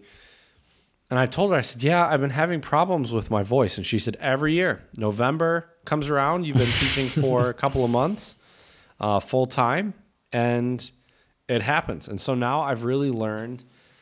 I, I try to be much more conscious of when I actually talk, um, which is which is interesting because a lot of my colleagues have the opinion, and I don't think they're wrong, but they have the opinion that I should be doing a lot of talking because I'm a native speaker. And you know, how many times will our students have the opportunity to be in just the classroom with a native speaker? Exactly. but here's the thing. I'm not the only native speaker they can listen to. With the internet, with Netflix, Oh, with right. YouTube, they can listen to millions of native speakers. So I think it's better for me to give my cultural insights, my intuition about the language, and get the and students teaching them how to partake in those Exactly. because they can listen to them but then there's also something to applying it exactly, and, and, not all only, those sort of conversational conversations they're seeing on on whatever that is youtube or twitter Mm-hmm. or whatever they can they, well, they don't do twitter instagram they, they it's it's a little different when you apply it you can understand it and not apply it Oh, That's- definitely, definitely. And the the other thing with it too is, um, I view I view my role here in Chomutov as someone who should build the students' confidence. You know, I think for a lot of them, it's crazy. I love to ask the question: For how many of you, I'm the first American you've ever met? Usually, it's at least fifty, if not seventy percent of the class, which Right. means if I can get them comfortable talking to me as a native speaker, they'll be a lot less um, fazed when they see a native speaker in real life and can talk to them. Because I think that's a really big problem with most people in the Czech Republic. Other than Prague, where there's tourists and you know English all over the place, other than Prague, most smaller places in the Czech Republic, they may not come into contact with a lot of native speakers, so they get very intimidated. And so I'm trying to kind of break down those barriers. yeah yeah that's a i mean that's a big role for one person to carry on but uh, i respect it Right. And um, yeah, no, I get it. Do you have a uh, mentor, someone you go to for career advice? Of course. I mean, I have a mentor here in the Czech Republic. No, no, no. That's not what I mean. I, I, well, I, mean, I guess th- I didn't mean to cut you off. You're good. but that's not. I didn't mean that kind of mentor specifically. And I have a couple meant, contacts back at MSU that I'll, if I have questions, yeah, I'll shoot them an email, um, yeah, things like that. Is that what you mean? Yeah, yeah, yeah, yeah, yeah, yeah. Yeah, exactly. Um, yeah, I have. I, I'm lucky to have quite a few who I think I could send an email anytime, or even be like, "Look, do you have five minutes? Can we Skype really quickly?" Have you done that before? I have not because, knock on wood, um, I haven't had too many questions, and the questions I've had, I've been But able to ask my mentor here. What? But you'd feel. Com- I'd say, oh, but you'd feel Oh, comfortable 100%. doing it. A hundred if- if it- percent. And I think I, I I've noticed that post. Uh, you know, after graduating from undergrad, not in my own experience, but more witnessing people like uh, Chris. He still has Chris, our friend Chris. He has still has a good relationship with uh, uh, some professors uh, at our school, Right. And um, you know, I think sometimes, I- at least I personally think that the relationship is a little different because they're professors rather Right. than like teaching kids. But if, if but if it's a student that you know was engaged in the material and is applying or whatever, then these these then they're still te- they're still teachers, you know, and they still have that seem to have that connection to, and like you said, recognize those students that you know are actually engaging with the material more than some other people. Right. And so Chris, who is one of those people with those specific you know classes of you know professors or whatever, you know they still they still like that because it's like they I'm sure they like to see that that their student is succeeding uh, and um and crediting you know them as one of their you know favorite or most influential professors and all that stuff. Right. Oh, definitely. Most definitely. Um, and this this is loosely related to what you said a little bit, at least when you go from that student professor dynamic to like colleague dynamic, which I think is more prevalent in graduate school. Um, is you one thing I wish I would have done a little bit more is try to help out my fellow teachers. Here I've been doing that a lot. I suggest activities, I show them websites, I show them videos. Um, we watched a really funny video last week. It was on. Um, there's this TED talk where this guy did a study where I think it was Stanford did a study where they put four year olds in a room with a marshmallow, and they said, and they and they videotaped it right, and they said, look, mm-hmm. if you can wait 15 minutes, you will get two marshmallows instead of one. Well, oh, two Oh, two out of three children couldn't wait. plop the marshmallow right in their mouth after the door shut behind them. Right? And so I showed I showed my colleagues this video and they thought it was hilarious. And so What was the point they're trying to prove? they're trying to the, the point with that video is they're trying to pr- prove that children at the age of 4 who understand that delaying immediate gratification for something um, if you can do that you'll be more successful in life and it's been proven true um, actually 100% of the students that waited to get the two marshmallows i don't know how they define successful but were considered successful either they were doing well in school oh. or or Oh, know, it was a long term. Oh, oh, oh, Yeah, oh, I yeah. think it was like a long term study. It was. They went back and found Oh. the children that waited to get the two marshmallows. Oh, really? That's yeah, awesome. yeah, yeah. So we watched It- that video. were they like so- lawyers or something like that, or like? well, I mean, th- it seemed like they were they had good career paths. So Right. so yeah. But so that's my whole point though is share things with the with your teachers, with Mm-hmm. your colleagues, you know. Um, and I've learned a lot from my teachers here. You know, that's something. Oh, go ahead. Sorry. that's it. That's something that I um that I struggle to apply sometimes to uh to uh my job as well. You know, sharing stuff Mm-hmm. because I almost feel like sometimes that like if I know it and other people don't, it's sort of like a job security thing. Uh huh. Gotcha. And uh, I, I guess teachers wouldn't have that same sort of feeling though. Not really. That's not really how the job works. right. But uh, and and and honestly, that's not really how my job works either. you know what I mean? So that's I think it's you know that mentality is kind of foolish for me to have even in my style of work as well. Right. But uh, that's so that's something I, I try to uh, I try to remind myself too is to share.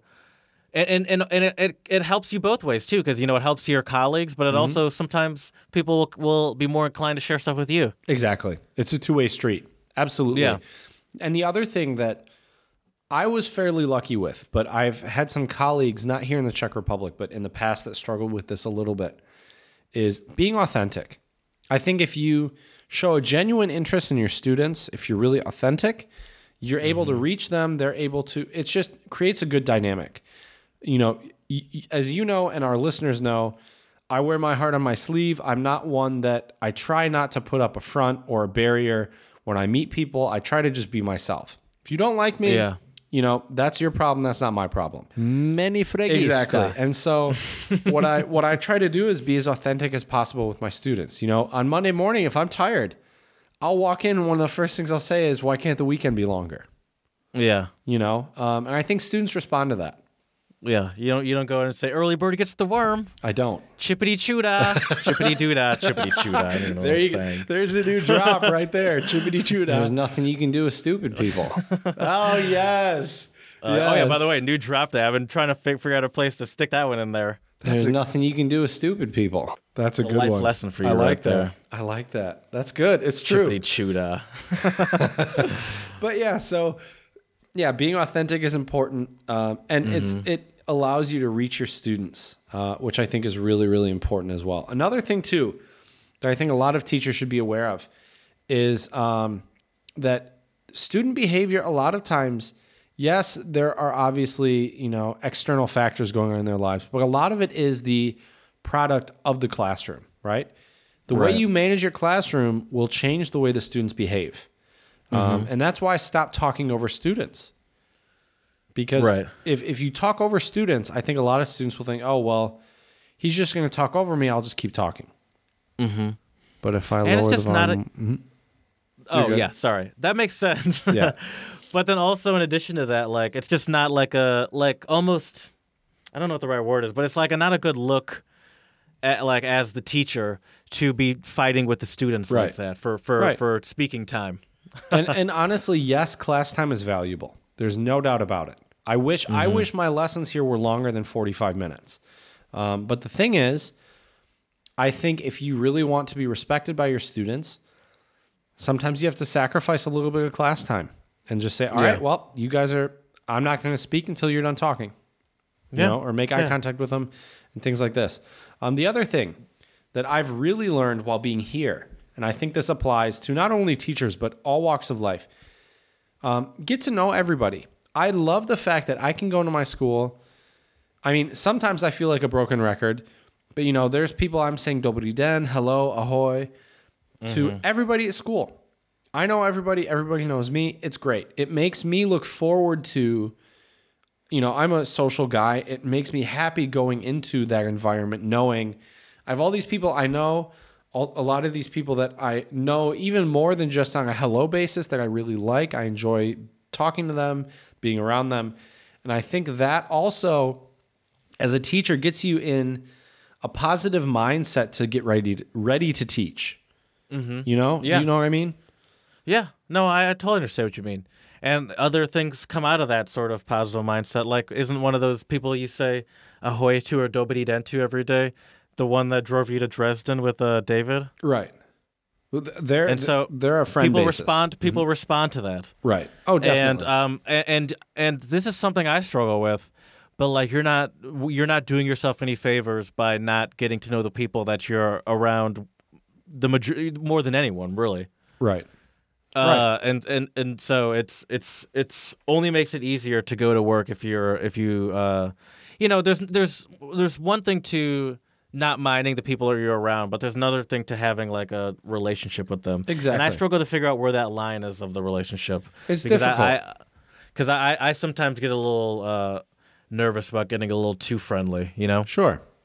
You know, but well, and this also kind of goes into teaching a little bit where it's better to you can always start off a little bit more distant and then move closer to the friendship. It's the same thing with managing a classroom. It's easier to start as the authoritarian and ease up, you know, as the semester progresses, instead of being all the students' friends and oh, he's such a cool guy, and then you know the next day Monday rolls around, and then you know it's like you're a drill sergeant. Um, the students won't respond to that. It won't. It won't go over for anyone confusing. well. Exactly. yeah See, and that's my problem. Is I tend to. Here's the thing. I like to give students and people in general the benefit of the doubt. So what that means yeah, is. it's really annoying Right, and, and, and I probably shouldn't a lot of times. Um, and so yeah, so so you have to find that line, but it's definitely easier to start more strict and ease in as the semester progresses. And the, the the last two things I want to mention um, are ask questions. What I mean by this is when you find out something about your students, ask them questions. You know, ask, I, I love I love to ask on Mondays, what did you do during the weekend? And a lot of the, a lot of the time it's the same thing. It's oh, I didn't do anything. I played video games all weekend, whatever. But, you know, sometimes especially you'll get students who don't talk as much who might add something that you don't know as well. And when they add something like, "Oh, I actually went to I'm trying to think of an example here. Oh, I went um I went four-wheeling in the mountains with my family." You know, there's so Someone many questions. Yeah, yeah. There's so many questions Well, you can like fun. You know, where did you go? How long have you been, you know, riding on a four wheeler? Do you are you into motocross? You know, there's all these questions you can ask. Mm-hmm. And what I've noticed is when you when you do this, those students who are a little bit more quiet will open up because they because you're showing genuine once again we're going back to the genuine interest thing you're showing Yeah. genuine interest and i think if people if people think you care about them and if they think that they have something to add of value they will add it but if they think oh he doesn't care that i went four-wheeling it's stupid no one needs to hear it they're not going to say it it's simple as that Dude, that that uh that sort of thinking runs through my head all day long with everything I do. yeah no one else cares. Who care? Like not who cares, but like no one is is that interested in, in what I have to say or what I'm doing, and not and not even in like a um. I'm not doing anything. Like like not even in a negative way. To well, it is negative to myself, but I don't really see it as negative to myself. But there is this sort of constant thing where it's like you don't have to bring that up. No one's that. No one really cares. Or like it's just like you're not that. It's not that interesting. I don't know. Exactly. Yeah. But hey, look in the mirror tomorrow morning, Jared. You are smart, you are beautiful, and you are important. That's all you need.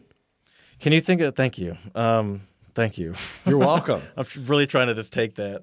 Uh, can you think of any sort of like, um, you know, everyone can probably think of some moment, maybe when during their childhood or some moment where they did something that they're still embarrassed about that really probably no one else remembers. Can you think of any specific sort of teaching ones where you're like, that's a mistake or a moment I hope I never have to revisit? oh, yeah, yeah. Oh, for sure. I mean, wh- Wow, you didn't even have to think about it. you mean me as me as the teacher, not as the student? yeah, right? yeah. yeah. Me Yeah, as yeah. the teacher. So, oh yeah, dude. Um, when I was here in the Czech Republic, I uh, wanted the students to do an activity. I call it "Find Someone Who." So basically, I show them a list of statements. They have to find someone who that statement is true for, right? So, for us, I would be like, "Is the co-host of a podcast is coming to Berlin in a week?" You know, and all these things. And these would be questions I would ask you if they're true. You say yes, you sign my paper, right? It's like a little mm-hmm. autograph game. Well, I explained it and I thought I explained it very clearly. And then I told the students, all right, so talk to your classmates. And I gave them, I think, two minutes. And they all sat in their seats and talked to the people next to them. So they still did talking, which was fine. But the whole point is to get around and mingle Right. and get other answers. and then like like a minute went by and I'm like, why aren't they moving? Like what's going on? And then I was like, you know what? I must have not explained it properly. And so that really made me a lot more conscious about you have to really think about every word you put in when you explain something. When you explain the activity, the rules of a game, whatever it may be, it's important to be clear. And I always like to also then do an example. So if you were in my class, Jared, and you were singing, I like to pick on people at the front row and in the back. And so, in the, if you were sitting in the back, which I know you probably would be, um, How dare you? I would I would say, all right. So if I was working with Jared for this activity, I would ask him this question. If it's true, he signs it, and then I should ask him a follow up question, right? And so when you do that, that also kind of models how you do the activity, and that's really really useful. Um, but that was that, was kind of embarrassing. Where I, I like looked at looked at my my colleague who you know I have the Czech teachers in the classroom with me in case anything goes wrong. Um, Even though I'm usually the one teaching, actually teaching the material, they're just there. And it's really funny. I like made eye contact with my Czech teacher, and we both were kind of like, "What's what's going on?" We thought this was clear what they were supposed to do, so it was kind of funny. as as someone that makes sense though, because uh, like you as someone that is essentially explaining a made up game, at least in their eyes. Mm-hmm. Yeah. And so, say like any sort of game that you don't know how to play, if like you can't really. You know, sometimes when you read instructions for a game, you're like, this seems obvious. But at the same time, the instructions can't assume you know anything about the game. Right. And so when you're explaining Right. that to students that are, you know, and on top of that, are not native English speakers, Mm-hmm. you have to, you know, there's, I'm sure there's a lot more thought that has to be put into, you know, there's there's a line between sounding condescending and explaining something, and maybe sometimes you might have to. E- go to the side of sounding condescending, even though this is how instructions would be explained in any language. Right. You know, that's just how it is, and maybe that's just you know. Exactly. Exactly. And the other thing too, when you're a teacher, don't be afraid to go out on a limb and try something new. Try something. It may crash and burn, but I think it's worth a try, and you can learn something from it. Your students will probably learn something from it. Um, and a lot of teaching is really trial and error. You know, you can you can buy a textbook. I have a book um, that has like I think it's either like five or seven hundred activities for the language classroom, something crazy like that, right? Um, But the beauty of being a teacher, and especially a language teacher, is you can always, you know, kind of pick and choose and modify and change. And so the great thing about trying something new is okay, with this class it might not have worked, but maybe if I tweak this little thing, right, if, if I do this. So don't be afraid to experiment and try something new um, whenever you're teaching. And I think it's very easy to become comfortable. You know, the students like these activities, XYZ works, so you always want to do that. But I think everybody needs a change of pace. You know, it stimulates the brain. It's it's just very important to do. Um, and the last thing I want to mention is um, I have a firm policy. I didn't do this in graduate school, but I'm doing it now. I only work on school related things for the most part when I'm at school. Mm. Sundays, I do some lesson prepping, but I don't spend more than 45 minutes. Oh, that's good. That that takes that takes discipline though. Yeah. That means you have to actually work when you're at work. Exactly. But I think it's worth it. It pays a lot of I- dividends. I, I I've I've I've been friends with a lot of teachers, and I know a lot of teachers that that tend to not do that. Right. And he And, and, that, and- and then then and teachers, you know, it's so funny that ironically teachers seem to be like like in my head as far as procrastinators go, some of the biggest procrastinators. Mm-hmm. Sure. Yeah, they can be. I, I can be a procrastinator, no doubt. Um, but yeah, I think it's good to just leave the work at work and home is home. Um, And the, the other, I guess, one other last little tidbit is have fun. Your students know when you're having fun and when you're interested. Obviously, this won't happen with every lesson you teach, but usually the more fun you have, the more fun the students will have as well. and even if you're not having fun, uh, care about what it is you're teaching about. I think if, if you're not having fun, students can tell when you're interested in what you're teaching. Oh, definitely. Without a doubt. So it doesn't have to be fun, but it's still you know you could still be you know you know engaged. Right. And if it's a topic you don't know very much about or you don't care much about, um, use the students as your inspiration. What I mean by this is, you know, I've had to teach lessons on car parts and stuff. Frankly, I wish you could have flown over here and taught those lessons because they too. would have been great. Um, but, you know, I don't know very much about cars. The students, to be honest, knew more about how a lot of the car parts function than I did. So Right. I took that as an opportunity. All right, today you guys get to be the teachers. Yeah, tell me how cars work. Exactly. So, That's smart. That's, Did you learn? of course. What kind of stuff did you learn? Oh, I knew, I knew, I knew. You should have picked a different example. I knew you were going to do this. We talked about, um, oh, what is it even called? The different types of like combustion, the different like the, the cylinders, four cylinders, right? Oh, the f- four strokes Strokes. That's it. Yep. Yeah. Yep. So we were of talking an about internal that. combustion engine. Yeah. Exactly. We were talking about. Do you know what they are? No, not anymore. I did. If you would have asked me this a couple months ago, I could have Uh, Let's given see you if an I, answer. I think I can do it. I think I can do it. It's um, um, uh, intake, Mm-hmm. compression, ignition, exhaust. there you go. Sounds good to me. Sounds right. That well, that is right. good work. no, no, that's it was. Uh, now I think about it, that's that's what it is. Yeah, there you makes go. sense. So yeah, so those are my tips uh, for new teachers and some things I wish I would have known. Um, is there any any other questions, Jared? I love all these questions you've been asking me. These have been fantastic. Uh, no, I think that's about it. Um, oh, do you get overwhelmed? Did I ask that?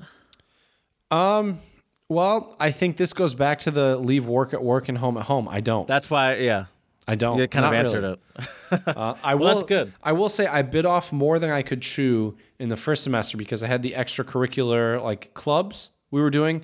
It was just too much. You cut some of those off. I did. Yeah. Which so, ones? So now I only, sadly, I cut off the the technology club. One because the Hmm. the participants went really low.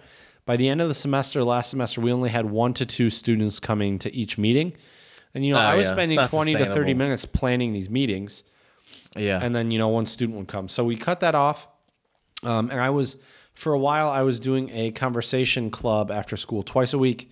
That's now down to once a week. So I have, so I'm at the school now until two o'clock, which doesn't sound bad at all for our normal nine to fivers. But Yeah. I'm at the school. How dare you. I'm at the school Once uh, again, how dare you? right? I'm at school on Mondays through Wednesdays until, or no, sorry, not two o'clock until four o'clock. Until four o'clock. Okay. Oh, that's so not- get, all right. I get in at seven thirty. I'm out at four, and then Thursdays. Oh, okay, that's not that bad. Thursdays I'm done at one thirty or two. Fridays are crazy. Fridays I'm done at nine thirty five.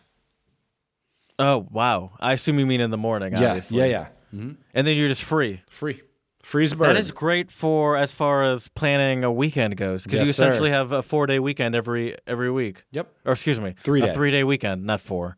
I wish it would be four, but yeah. so it's pretty good. So yeah. That's awesome. So I hope uh, I hope you all have enjoyed this and gotten some insight, either as a teacher, as a student, um, or just a normal person like we all are. Uh, so Mm-hmm. we hope you've enjoyed. I want to thank you, Jared, for all the really good questions. I was Oh, really, really for excited for this episode because you always ask such great questions. I love I love thinking of, of questions. You have like good it. It's ones. fun. To be honest, man, you would be a good English No, conversation teacher. Uh. With the questions you ask, you you don't like like Michael had said a couple times in our interview on the last episode, like, oh, that's a leading question. Like you Mm-hmm. you ask some solid questions. So shout out to you, my man. Um, I don't think I'm personable though, like in front of a crowd like that. I think it would just take you. I think it would take you a couple weeks, and you'd get into the flow Yeah, of it. I yeah, think. probably, probably. Speaking of flow, this is uh usually flow is used with rap music, but this song has a great kind of flow or vibe to it. And it is does, by yeah. kind of a how would you describe Jamie Cullum, uh, Jared? I would say kind of like pop jazz. Yeah, I'd say that. Yeah. Uh, yeah, it's pop jazz. I, that's a good. That's a good way to describe it. Um, I liked it. The one thing about him, so yeah, his it's the song is by Jamie Cullum called "These Are the Days." You chose this one. Not that I, I didn't say that for any specific reason. I must Mm-hmm. Have like, don't one. put this on me. Right. That's not why I brought this up. But the the one thing I will say, about, I think I said it more just because then I'm after I say stuff about it, be like. But anyway, um, I, not not that I had a problem with his accent, Mm-hmm. but his accent specifically is very distinctive. Really? I think so. At least to me, it was. What What's distinctive about it? Well, I have to listen to it again, but like it, it like it just to me, it just stands out for like very clearly, and it's just like um, very noticeable, noticeably not not that this is a problem, but it's just very mo- noticeably unique more than anything. I was not gonna say not American because Right. that's a weird way to word it. Right. But uh, yeah, but uh, it's a very uh, it's um, could you almost say he sounds like a British maybe uh, I'm not gonna say Jack Johnson. Not But, uh, not Jack Johnson, but you're. I know what There's you're someone mean. there's someone that that he reminds me of, and I, I couldn't place it. I listened to the song a couple times. Jason and I could hear it, but could, maybe, maybe. I could see that a little bit. I mean, they're both kind of Maybe. jazzy, a little soulful as well. okay. But yeah, and I'll, I'll tell you why I picked the song. I picked this song for two reasons. One, we had been doing a lot of American music lately. So, Mm-hmm. you know, and our last uh, guest was also American. So I figured, let's Oh, go across the, uh, the pond and find something else. And so I've known about Jamie Cullum for a while, and this one wasn't his big hit. Um, he he I, he did a cover of "Everlasting Love," um, and it's fantastic. Everlasting love. I know I know it, but Um, I can't. Everlasting love, na na na na na. Oh yeah, yeah, yeah. That one, right? Uh, uh, da, da, da, everlasting. Okay, that one. yeah, okay. He also does a great cover of "Wind Cries Mary" by Jimi Hendrix. Actually, Oh, cool. On piano. yeah, yeah, yeah, and he's a fantastic pianist. Uh, but the reason why I picked this song, "These Are the Days," is there are days that I kind of reminisce about with my teaching. Like some days are great, and you look back at them with kind of these this fond memory.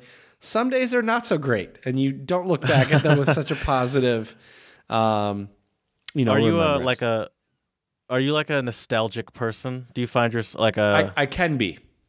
yeah. I, I try. I think I tend to think more about the future, but Yeah. occasionally I'll get nostalgic. Um, occasionally, but yeah, and this song I just really love the the piano and the the drums give it like this nice kind of, I guess groove.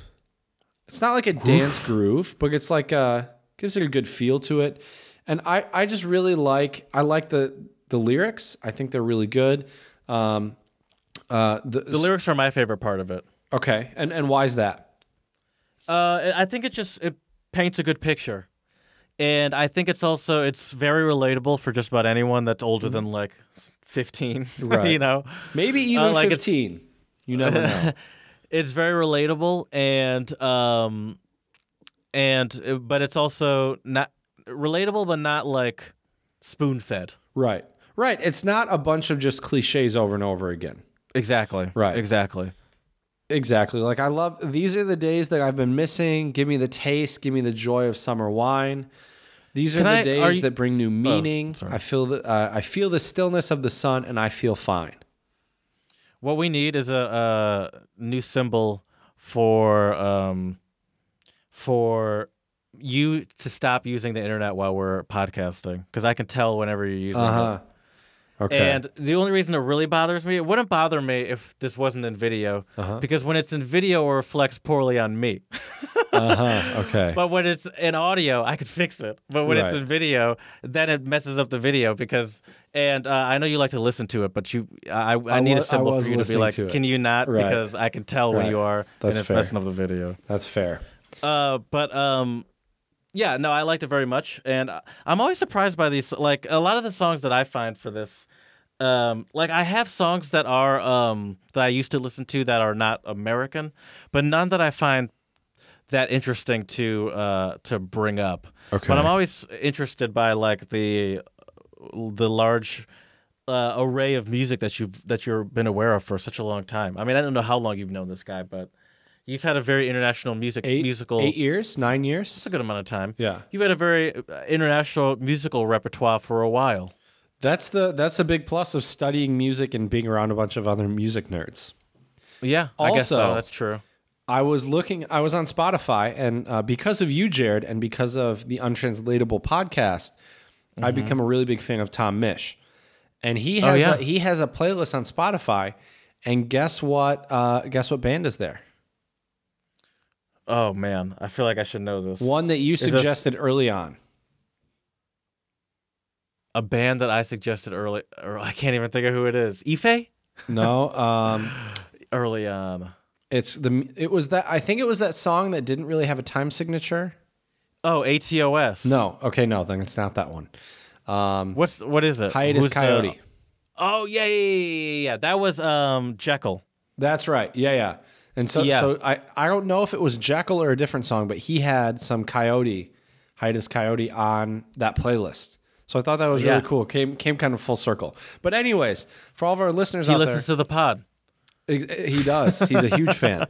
So shout out to Five-star Tom Misch. reviews, Tom. But uh, anyways, uh, check out our song on the pod, Jamie Cullum, um, Days Like These, These Days. What's the title again? Uh, these are the days. These are the days. Thank you. Check it out on Twitter, untranslatable one. Uh, and we hope you enjoy it. We hope it'll make you reminisce on some of your days that you've enjoyed. Yeah, I'm not a very nostalgic person either. I, I'm not, I, I, sometimes I, I don't I don't like to reminisce that often. But this song definitely brought it out of me. Um, we're getting close, Chad. We're getting real close. Yes, we are. It's time I'm for your nervous. check test. But I definitely need to make sure I, I- I definitely need to stay on the ball in these Right. coming days.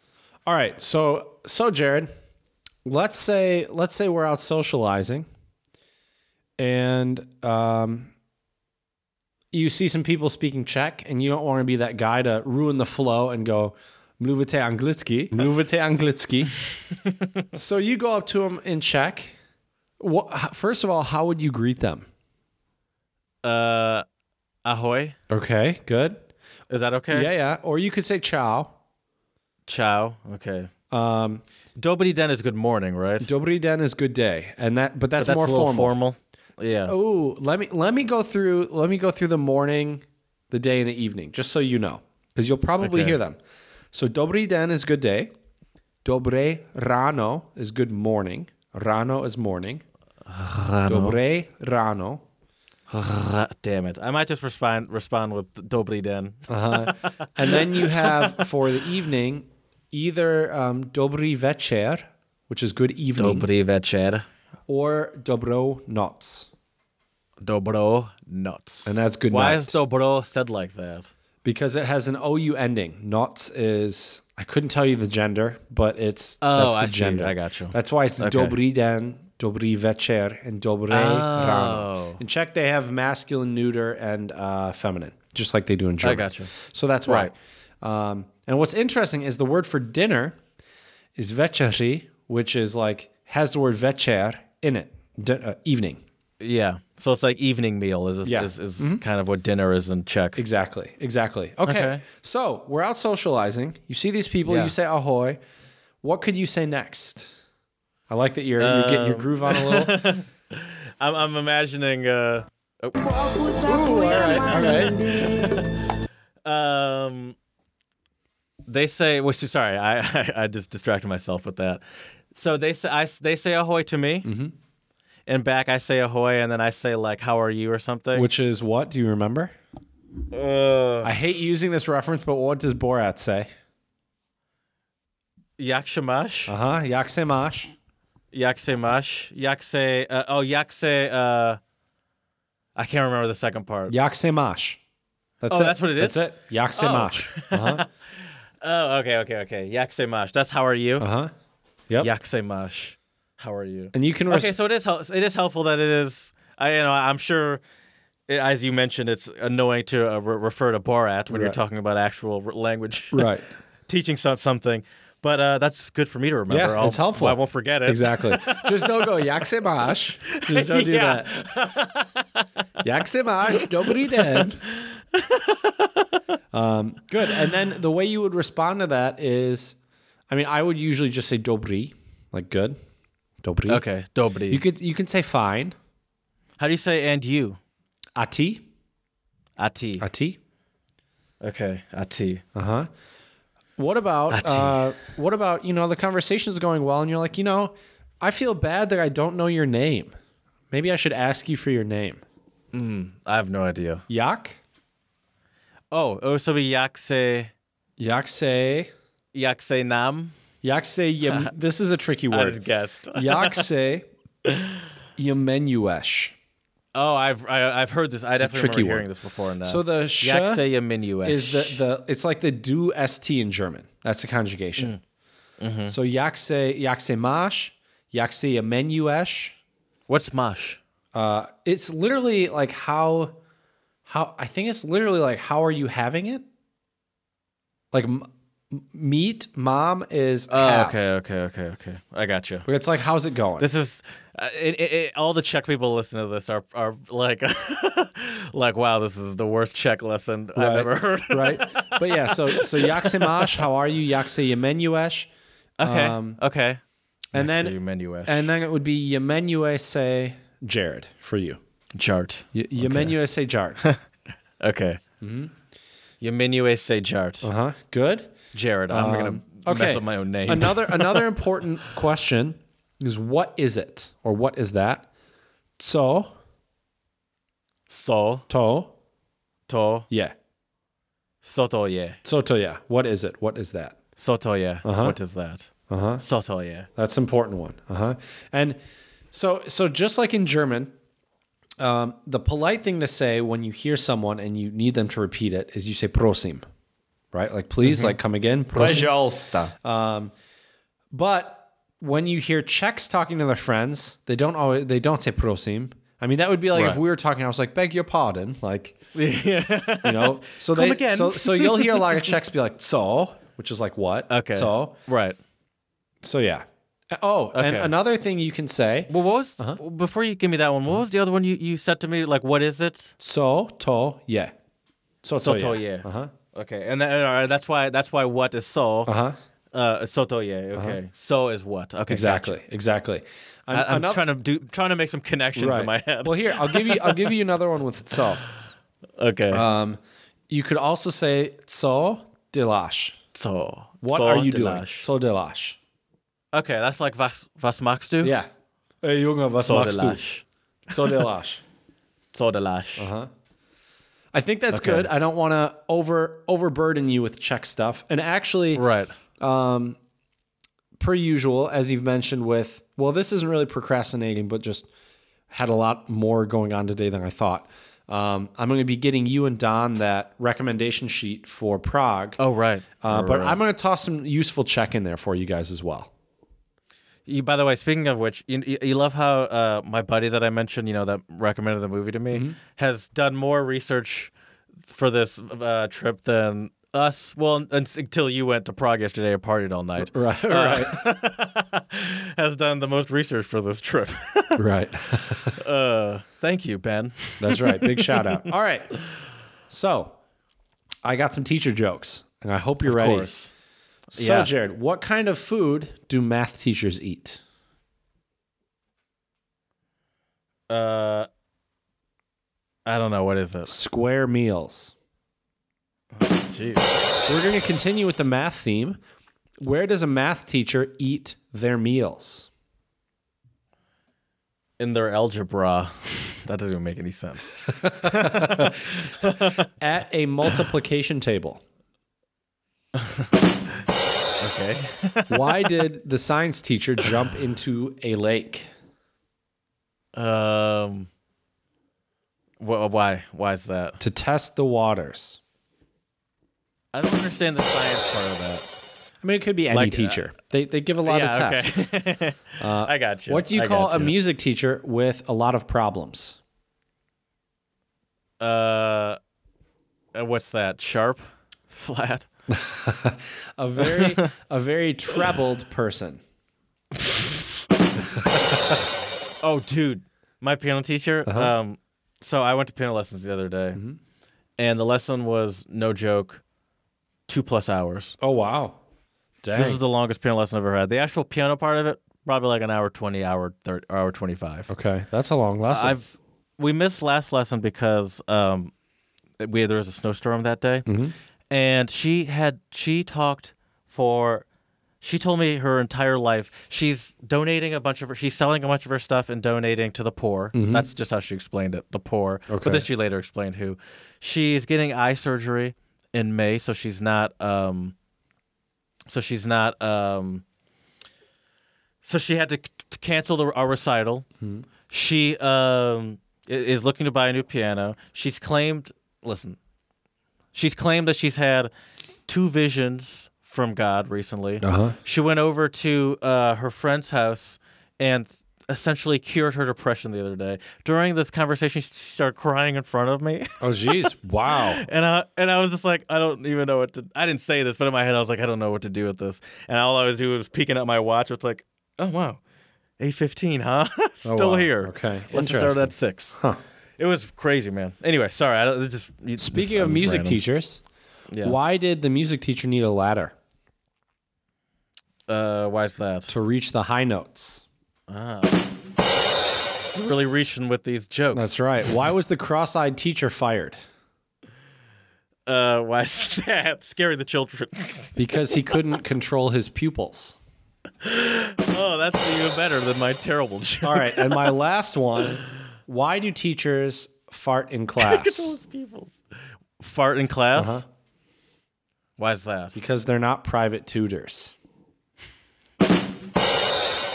All right, that was good. I just like the Ended fact that it has the word "toot" in it. It's a great word. you ended strong. That's right. That was the plan. That was the plan. Well, Uh. Jared, as per either the last episode or the one before that, um, im- going completely improv here and uh, coming up with a quote for our pod. And I think Mm-hmm. after our discussion about the main topic and everything, I think the biggest takeaway is um, one thing I wish I would have known uh, when I was beginning teaching, and a tip for all new teachers is simply be authentic, be present, and be ready to ask questions.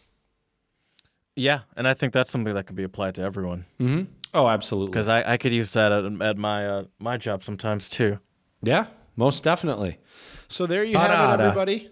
We thank you all for your support, especially our listeners all over the world. We love the fact that we can reach all of you. Um, I think we're on what four, five continents now. We've get I, I think so. We've, we're getting some new countries. I think Cambodia's in there these Nice days. Nice shout out. Uh, We just got to Austria's get been in there for a Antarctica, while. and we'll be good. yeah, we we we we've getting we're getting we're getting uh we're getting around. Exactly, and we really, really appreciate it. Argentina, shout out. That's right, Argentina. growing Brazil growing as our, our well? reach in yeah we yeah yeah yeah growing our reach in South America. That's right. So we thank you all so much for your support. It's really fantastic. Check Mm-hmm. out uh, our various social media channels. Uh, Jared does a great job of managing our Instagram and our Twitter. Um, if you enjoy language memes, you can check out our Facebook page, Untranslatable Podcast. Check out our Instagram for all those pop, pop, poppin' pictures, mostly by Jared you betcha. uh, untranslatable podcast. Check out our Twitter for all sorts of uh, shenanigans, uh, witty comebacks, what have you. Untranslatable one. Also, not to forget our songs of the pod. And please, please, please send me some Czech untranslatables. My goal is to make it all the way to July with Czech untranslatables. We'll see if it'll happen. I hope it will. So send us an email at untranslatablepodcast at gmail.com. And uh, in the near future, as some of you probably know, Jared and I will be on the same continent. So we'll have a lot of exciting content coming your way, uh, documenting our shenanigans in Berlin and Prague and also in Chomutov. So we're looking forward to bringing you all of that. So keep your eyes peeled, everybody. We really appreciate your support. And as we say here at the Untranslatable Podcast, Dziękujemy.